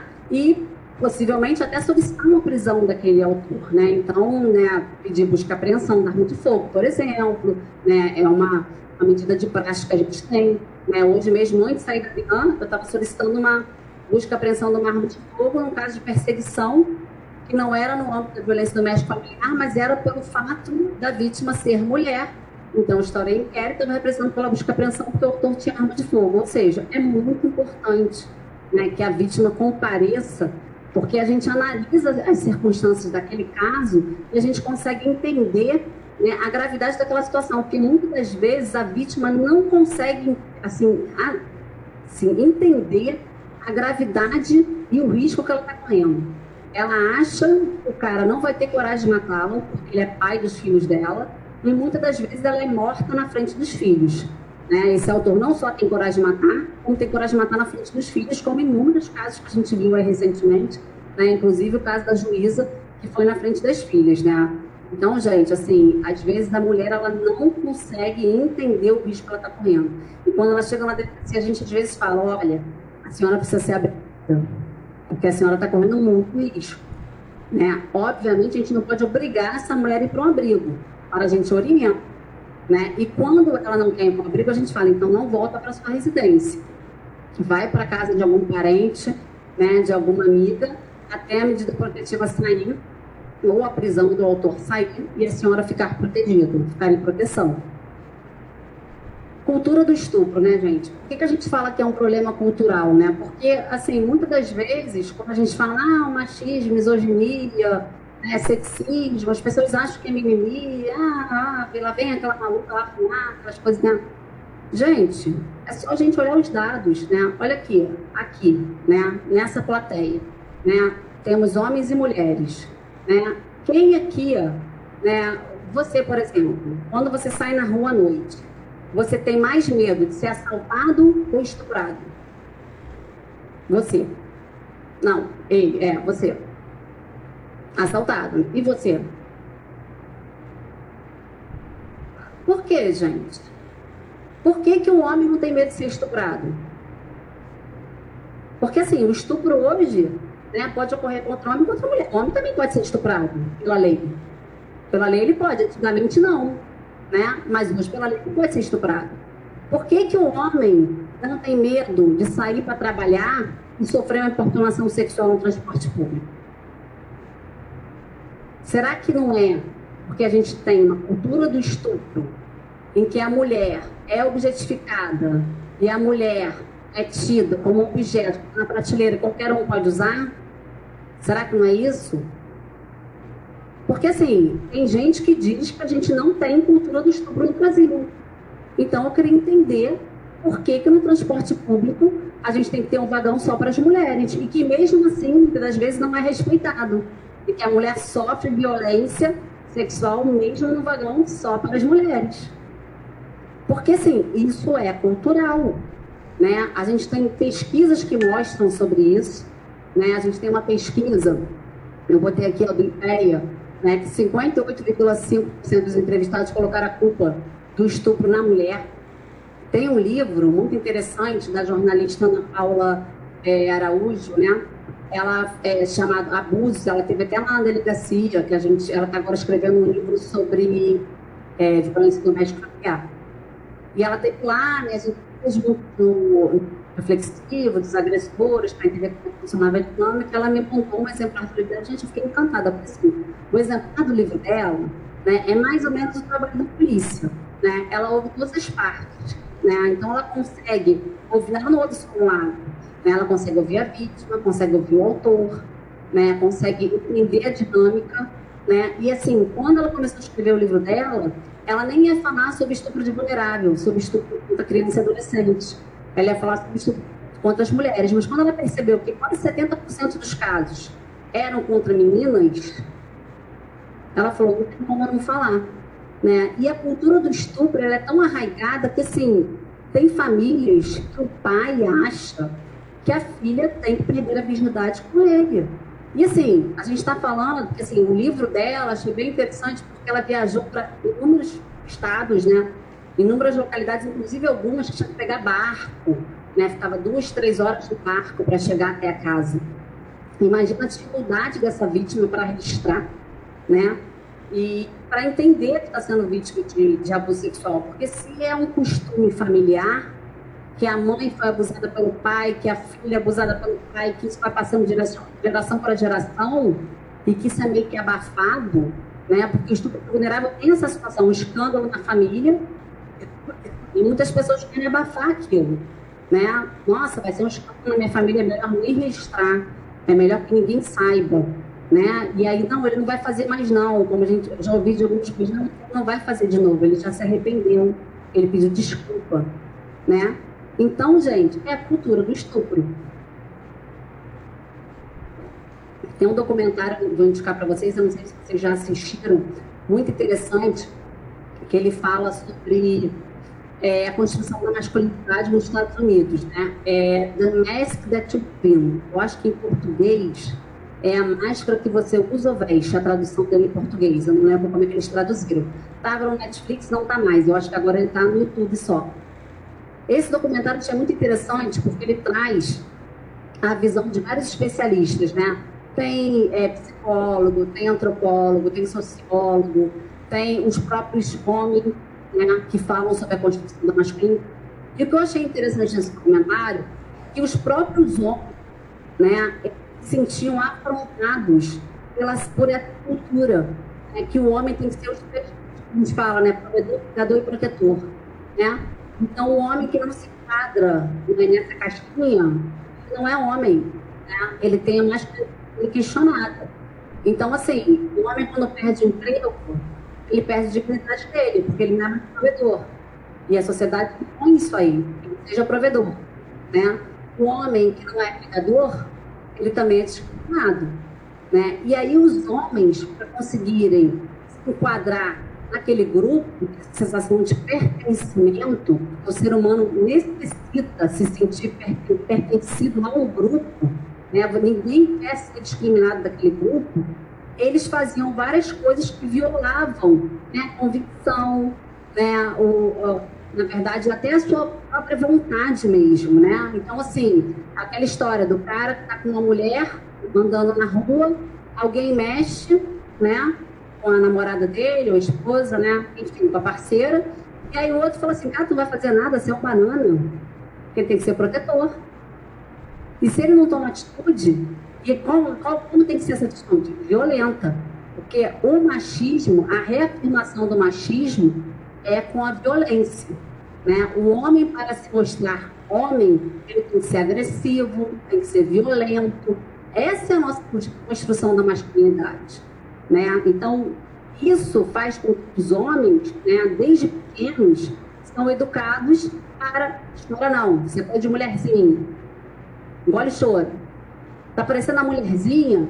Quer dizer, mulherzinha, quer dizer, mulherzinha. Por quê? Ser mulher não é bom. É uma qualidade ruim, né? Não é legal você ter essa característica, né? Então, seja homem. Porque o homem é que? Forte, viril, potente, né? Essa é a construção da masculinidade. E a gente reafirma isso na nossa casa, quando você educa seus filhos com essa construção da masculinidade. Né? E aí você vai reafirmando o machismo quer saber. A menina, vem cá me ajudar aqui na cozinha, por favor, botar a mesa. Não, vai ficar sentada não, ó. Tem cama para arrumar, tem a casa para arrumar, tem a louça para lavar. Vambora. E o menino fica sentado, então você faz o quê? Dá uma bola, por quê? Porque o lugar do homem é onde? Na rua espaço público.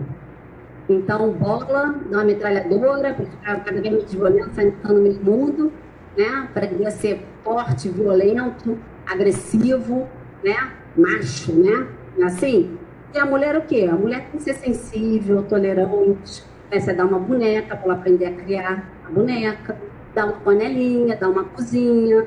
Por quê? Porque a esfera da mulher é o quê? Privada, né? Quem não lembra da célebre frase? Mulher ideal, bela, recatada e do lar. Né, gente? É isso. E quando a mulher não é? Sofre sanções sociais. O estupro é um deles. Né? Que quando uma mulher vai para a esfera pública, está no lugar onde tem um homem, bebendo, ela merece o quê? Para a sociedade. Para os 58,5% que responderam à pesquisa. Culpa dela Culpa dela. Gente, propaganda de cerveja. Mulher bebe.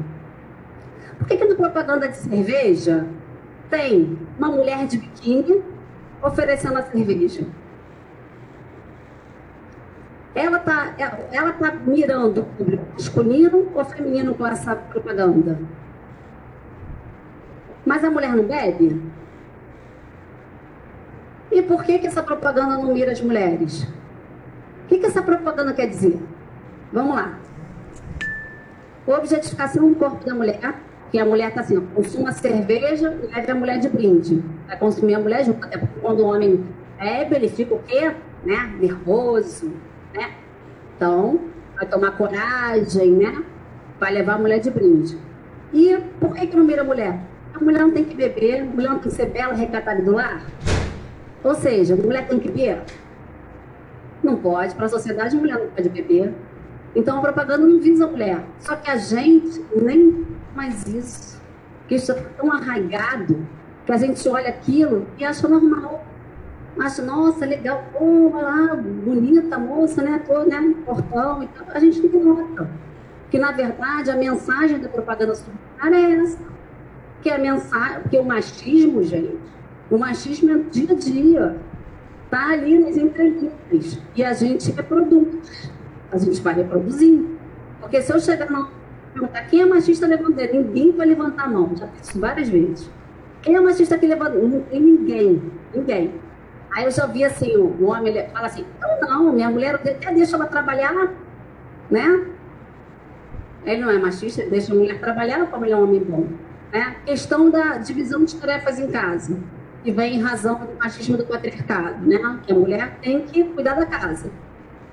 Por quê? Porque o homem é provedor, está na esfera pública, a mulher está na esfera privada. Mas a mulher hoje não trabalha? Às vezes mais que o homem, né? Às vezes também ganha até mais que ele. Por que, que o trabalho não é dividido? O homem não come? Não é? Por que, que ele não pode lavar a louça, não pode ir ao mercado? E quando o homem faz, a mulher fala assim: meu marido é ótimo ele me ajuda pra caramba. O que, que ela quis dizer ali? A obrigação é dela, e o marido dela é tão bom, um ser humano iluminado, que até ajuda. Gente, a gente não consegue perceber, mas a gente entra na dança do machismo. E a gente vai reafirmando. Porque, assim, quando você vê uma criança fazendo uma falta de educação na rua, você fala o que para ela? Não tem mãe, não? Tua mãe não te deu educação? E o pai? O pai não tem que educar? Mas a gente nem percebe mais isso. Eu, em casa, né, eu tenho uma filha de 8 anos. Aí minha filha, né, sempre me ouve falar e tal, tal, tal, enfim. Aí, outro dia ela chegou da, da escola e falou assim: Mãe, você acredita que o fulano é muito mal educado? Os pais dele não deram educação para ele. Os pais. Eu falei: Gente, eu nunca falei isso para ela. Mas por quê? Porque ela vê que lá em casa as tarefas são. O meu marido não me ajuda. Assim, né? Assim, nem tem essa possibilidade. Então ela não vê isso. Né? Às vezes ele fala assim, pô, eu tô cansado, tem como ser o mercado esse final de semana? Ela fala, não, pai, o mercado é seu. Ela mesma já fala, minha mãe está cansada, ela trabalha muito. Ele também trabalha muito. Né? Mas ela já. Então, assim, ela não consegue enxergar algumas coisas, por quê? Porque a gente está constando né, a educação dela na igualdade. Então, ela não consegue visualizar esses preconceitos. Quando a gente fala com ela, ah, porque o preconceito contra a mulher, a cultura do estupro, ela fala, mãe, mas, mas por que fazem isso com as mulheres? Ela não consegue entender. Né? Então, assim, a gente fala, fala, filha, olha, né, acontece isso, né, quando tem Dia Internacional da Mulher, a gente explica para ela. Então, assim, ela já está, né, ela, outro dia ela chegou casa e falou assim, ó, na minha sala o fulaninho é machista. Falei para ele, você é machista. Falei para ele. E, ela, e aí ele explicou para ele por que, que, ele era machista. Então, assim, é, é, gente, é muito mais fácil quando você educa assim. Porque desconstruir uma cultura é muito difícil. Eu não sei se vocês vão lembrar do Código de Trânsito Brasileiro, né, de usar cinto de segurança. Ninguém usava. Olha quanto tempo a gente demorou para conseguir, mesmo assim, por quê? Teve punição sanções, principalmente financeiras, né? Quando mexe no bolso. E aí a gente teve que levar anos para desconstruir uma cultura, né? A lei seca. Né? Hoje em dia eu tenho poucos amigos que bebem e dirigem. A maioria não faz mais isso, porque sabe que vai ser muito difícil né? depois de recuperar a carteira, né? ter a suspensão né? da, da, da, licença, enfim. Né? Então, assim, é, essa cultura né? tem que ser desconstruída e tem que começar pela gente.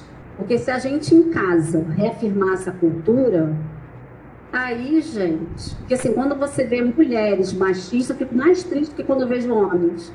Porque eu falo assim, caramba, gente, como é que ela não está conseguindo entender a gravidade disso? Entendeu? Quanto que a ficha vai cair? Né? Então, assim, é, e aí a gente não pode acreditar que o machismo esteja incutido só nos homens. Não está. Porque como a gente vive numa sociedade machista patriarcal, as mulheres ainda se incumbem da educação dos filhos, né? E aí elas têm que pensar nessa desconstrução dessa cultura. Então, gente, cultura do estupro, né? 10% dos casos, infelizmente, né? E a culpabilização das mulheres pela, pela, pela, né? Pela violência. Tem um, um, documentário também, falando de estupro, antes que eu me esqueça, muito interessante, esse está na Netflix ainda recomendo para vocês. Vítima versus suspeita. Né? Por que, que eu gostei desse documentário? Mostra como é feita a investigação dos estupros dos Estados Unidos. Né? Gente, vejam e tirem suas conclusões. Lá, 30% dos estupros apenas são registrados. Quer dizer, bem mais que aqui. E lá, no que eu vi no documentário, a situação é bem pior do que a nossa. Porque lá a mulher é totalmente revitimizada, né? É, ela, é, ela é ouvida na, em sede policial várias vezes, né? muitas das vezes o autor não é ouvido, quando é ouvido, é ouvido de maneira inadequada, né? e muitas mulheres acabam saindo presas né, ao final do depoimento né, pelo crime como se fosse nosso aqui de denunciação caluniosa, com a cara estampada nos jornais das redes sociais.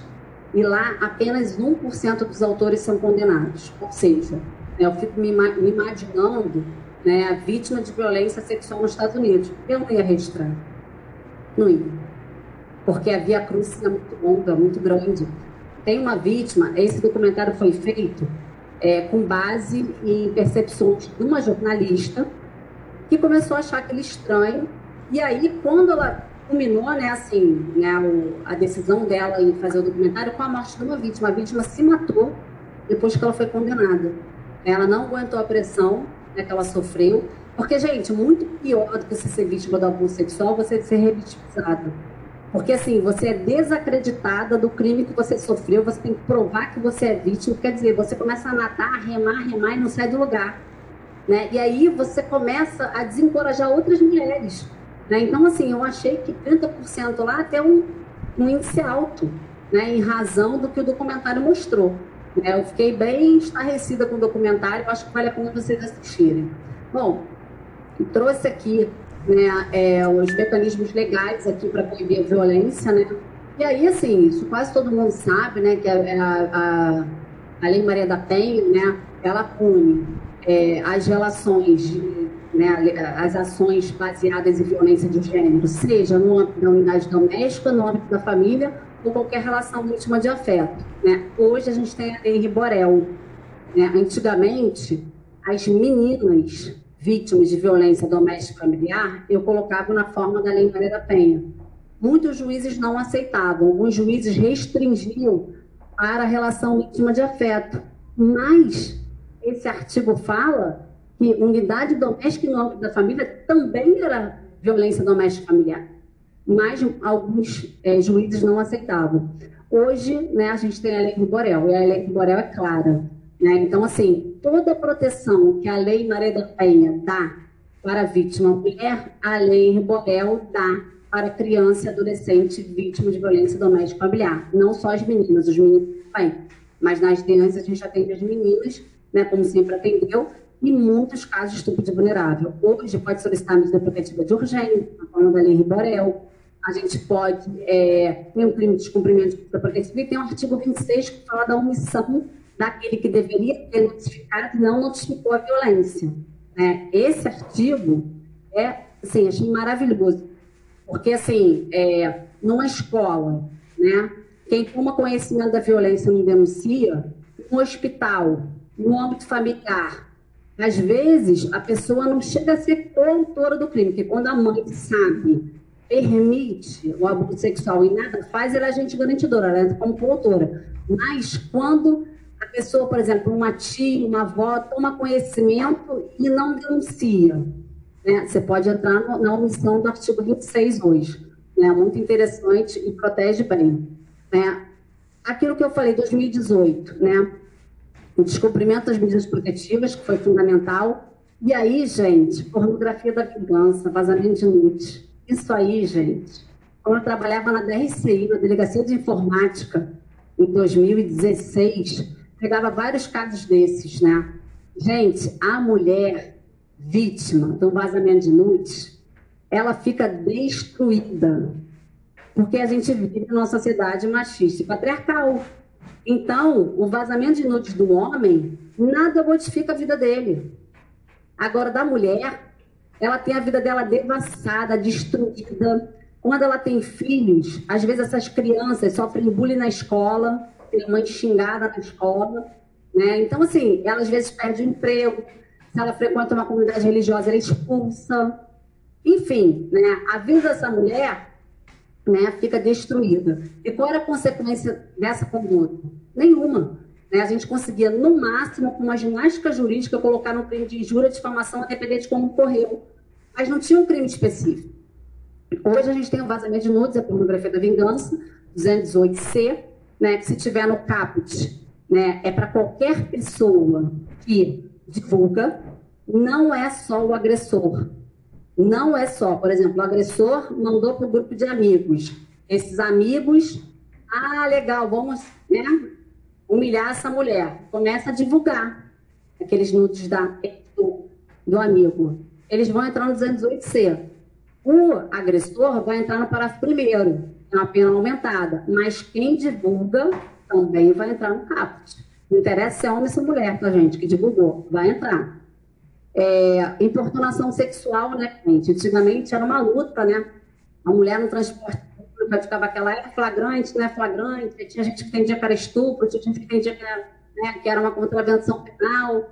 Né? Muitas das vezes o autor era liberado, quando você vai ver que era cheio de passagem. né? Ou seja, o cara faz isso só todos os dias, né? e nada acontecia com ele. Hoje a gente tem importunação sexual, pena máxima cinco anos, o cara pode ser preso em flagrante.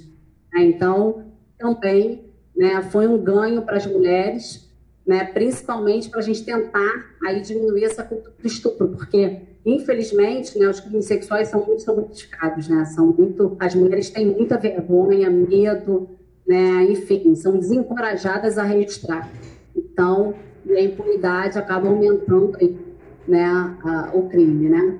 E a violência psicológica, perseguição, o stalking 2021. Gente, hoje, né, desde 2021, o crime que mais prendo lá na Diana Caxias é a perseguição e o descumprimento de medida protetiva.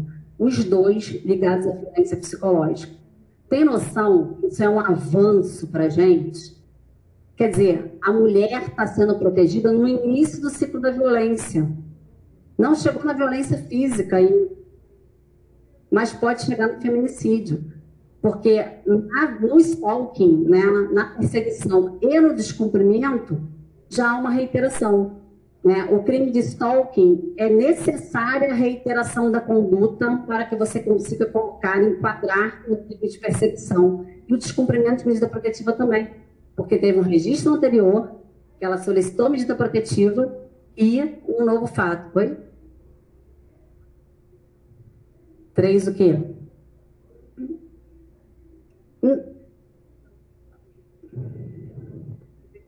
Não, não, não, não. A perseguição pode ser, é, por exemplo, uma ofensa reiterada, uma, por exemplo, o cara vai tá, todo dia, ou na porta, nunca teve registro, tá? Essa mulher nunca registrou. Ele está todo dia ou na porta da casa dela, ou na porta do trabalho, manda mensagem reiterada para ela, né? Muitas das vezes, na grande maioria das vezes, após o término do relacionamento, por não aceitar o término do relacionamento.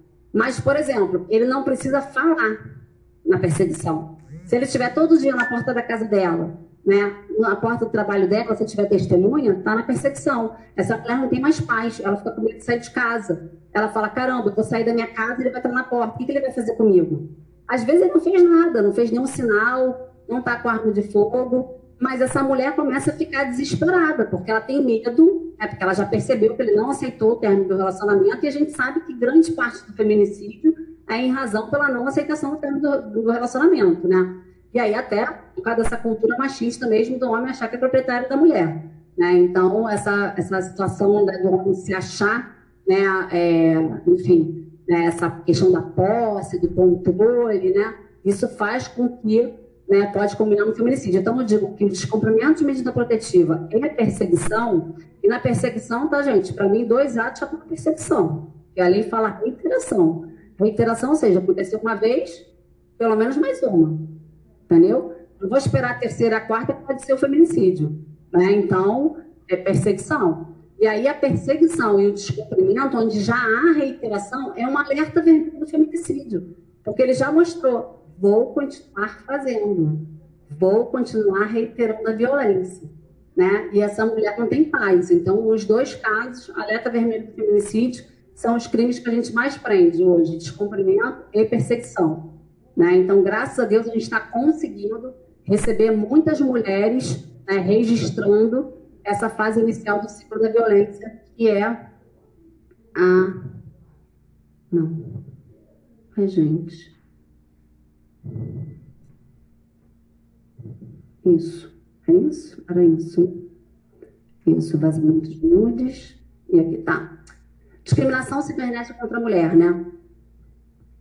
A gente tem a ONG SaferNet, é uma ONG que mostra né, os crimes cibernéticos que ocorrem, né? Então, sim, tem inúmeros crimes, a gente tem estelionato, né? Enfim, desde que a internet aí entrou, né, no mercado, a gente tem hoje praticamente todos os crimes né, podem ser cometidos pela internet, né, até o estupro. A gente tem o estupro virtual, para quem não sabe, e não depende de contato físico entre homem e mulher. Né? E ele pode ser praticado pela internet. Né? Pode ser não, ele é praticado pela internet. Né? Então, até o crime de estupro pode ser cometido pela internet. A gente tem um aumento de 21% registrados pela ONG SaferNet de crimes contra a mulher na internet, né? É, 155% de aumento da pornografia da vingança. Obviamente, porque a pornografia da vingança veio de 2018 né, em diante, que foi quando o crime foi, na verdade, criticado. Mas a gente já tinha, né, como eu falei, o crime, né, que não era tipicado em pornografia de vingança, mas aí a gente colocava na injúria de difamação para não deixar a vítima ali né, é, sem proteção nenhuma, mas muitos juízes entendiam que não era o crime.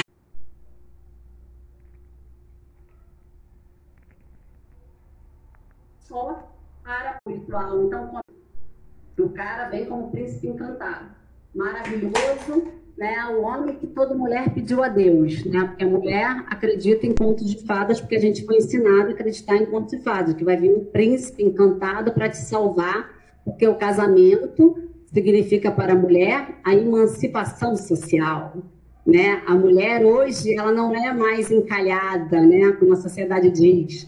Ela encontrou o príncipe encantado. A gente é ensinado assim, né? Desde pequena. E aí muitas mulheres acabam se envolvendo com esses caras que já sabem o passo a passo. Ele já tem, gente, uma cartilha de como fazer a mulher se apaixonar em curtíssimo tempo. Gente, é muito curto tempo. E a mulher já começa a ficar envolvida e quando ela vê, ela já está ali, porque aí começa, né? Hoje em dia, o sexting, né? Que é a troca de nudes, né? É super comum, né? E aí a pessoa, o cara manda um nude dele, que não é dele, porque aquele perfil é falso, e aí pede um seu, você manda, e aí o cara já está com seus nudes, né? E aí ele começa, pede dinheiro, para não publicar seus nudes, não colocar né, no X vídeos, né, não colocar nas suas redes sociais, não divulgar aquilo dali, né, ou começa a dizer que vai divulgar, né, ó, se você não me der tanto, eu vou divulgar, e divulga, e comete além da extorsão virtual, pornografia da vingança, porque divulgou, né, e o estupro virtual. Estupro virtual mais comum né, é o cara exigir que a mulher grave um vídeo, por exemplo, se masturbando, praticando sexo oral com outra pessoa, introduzindo os objetos em suas genitais. Isso é considerado estupro virtual. Né? O cara exigir uma conduta sexual para a satisfação da lascívia dele. O STJ já entende, a doutrina já entende, já desde 2016, que não precisa de contato físico entre autor e vítima para caracterizar, para caracterizar estupro virtual, ou seja, né, pela internet, por isso virtual, né? Então, super comum e acontece muito também com a pedofilia virtual. Por quê? Porque a pedofilia virtual geralmente é uma criança está ali, né? O pedófilo cria um perfil falso para se aproximar daquela criança. Então, por exemplo, criança de 9 anos, aí ele cria um perfil de uma outra criança de 9 anos. Se é menino, vai criar um perfil de outra menina. Na época, estava na DRC,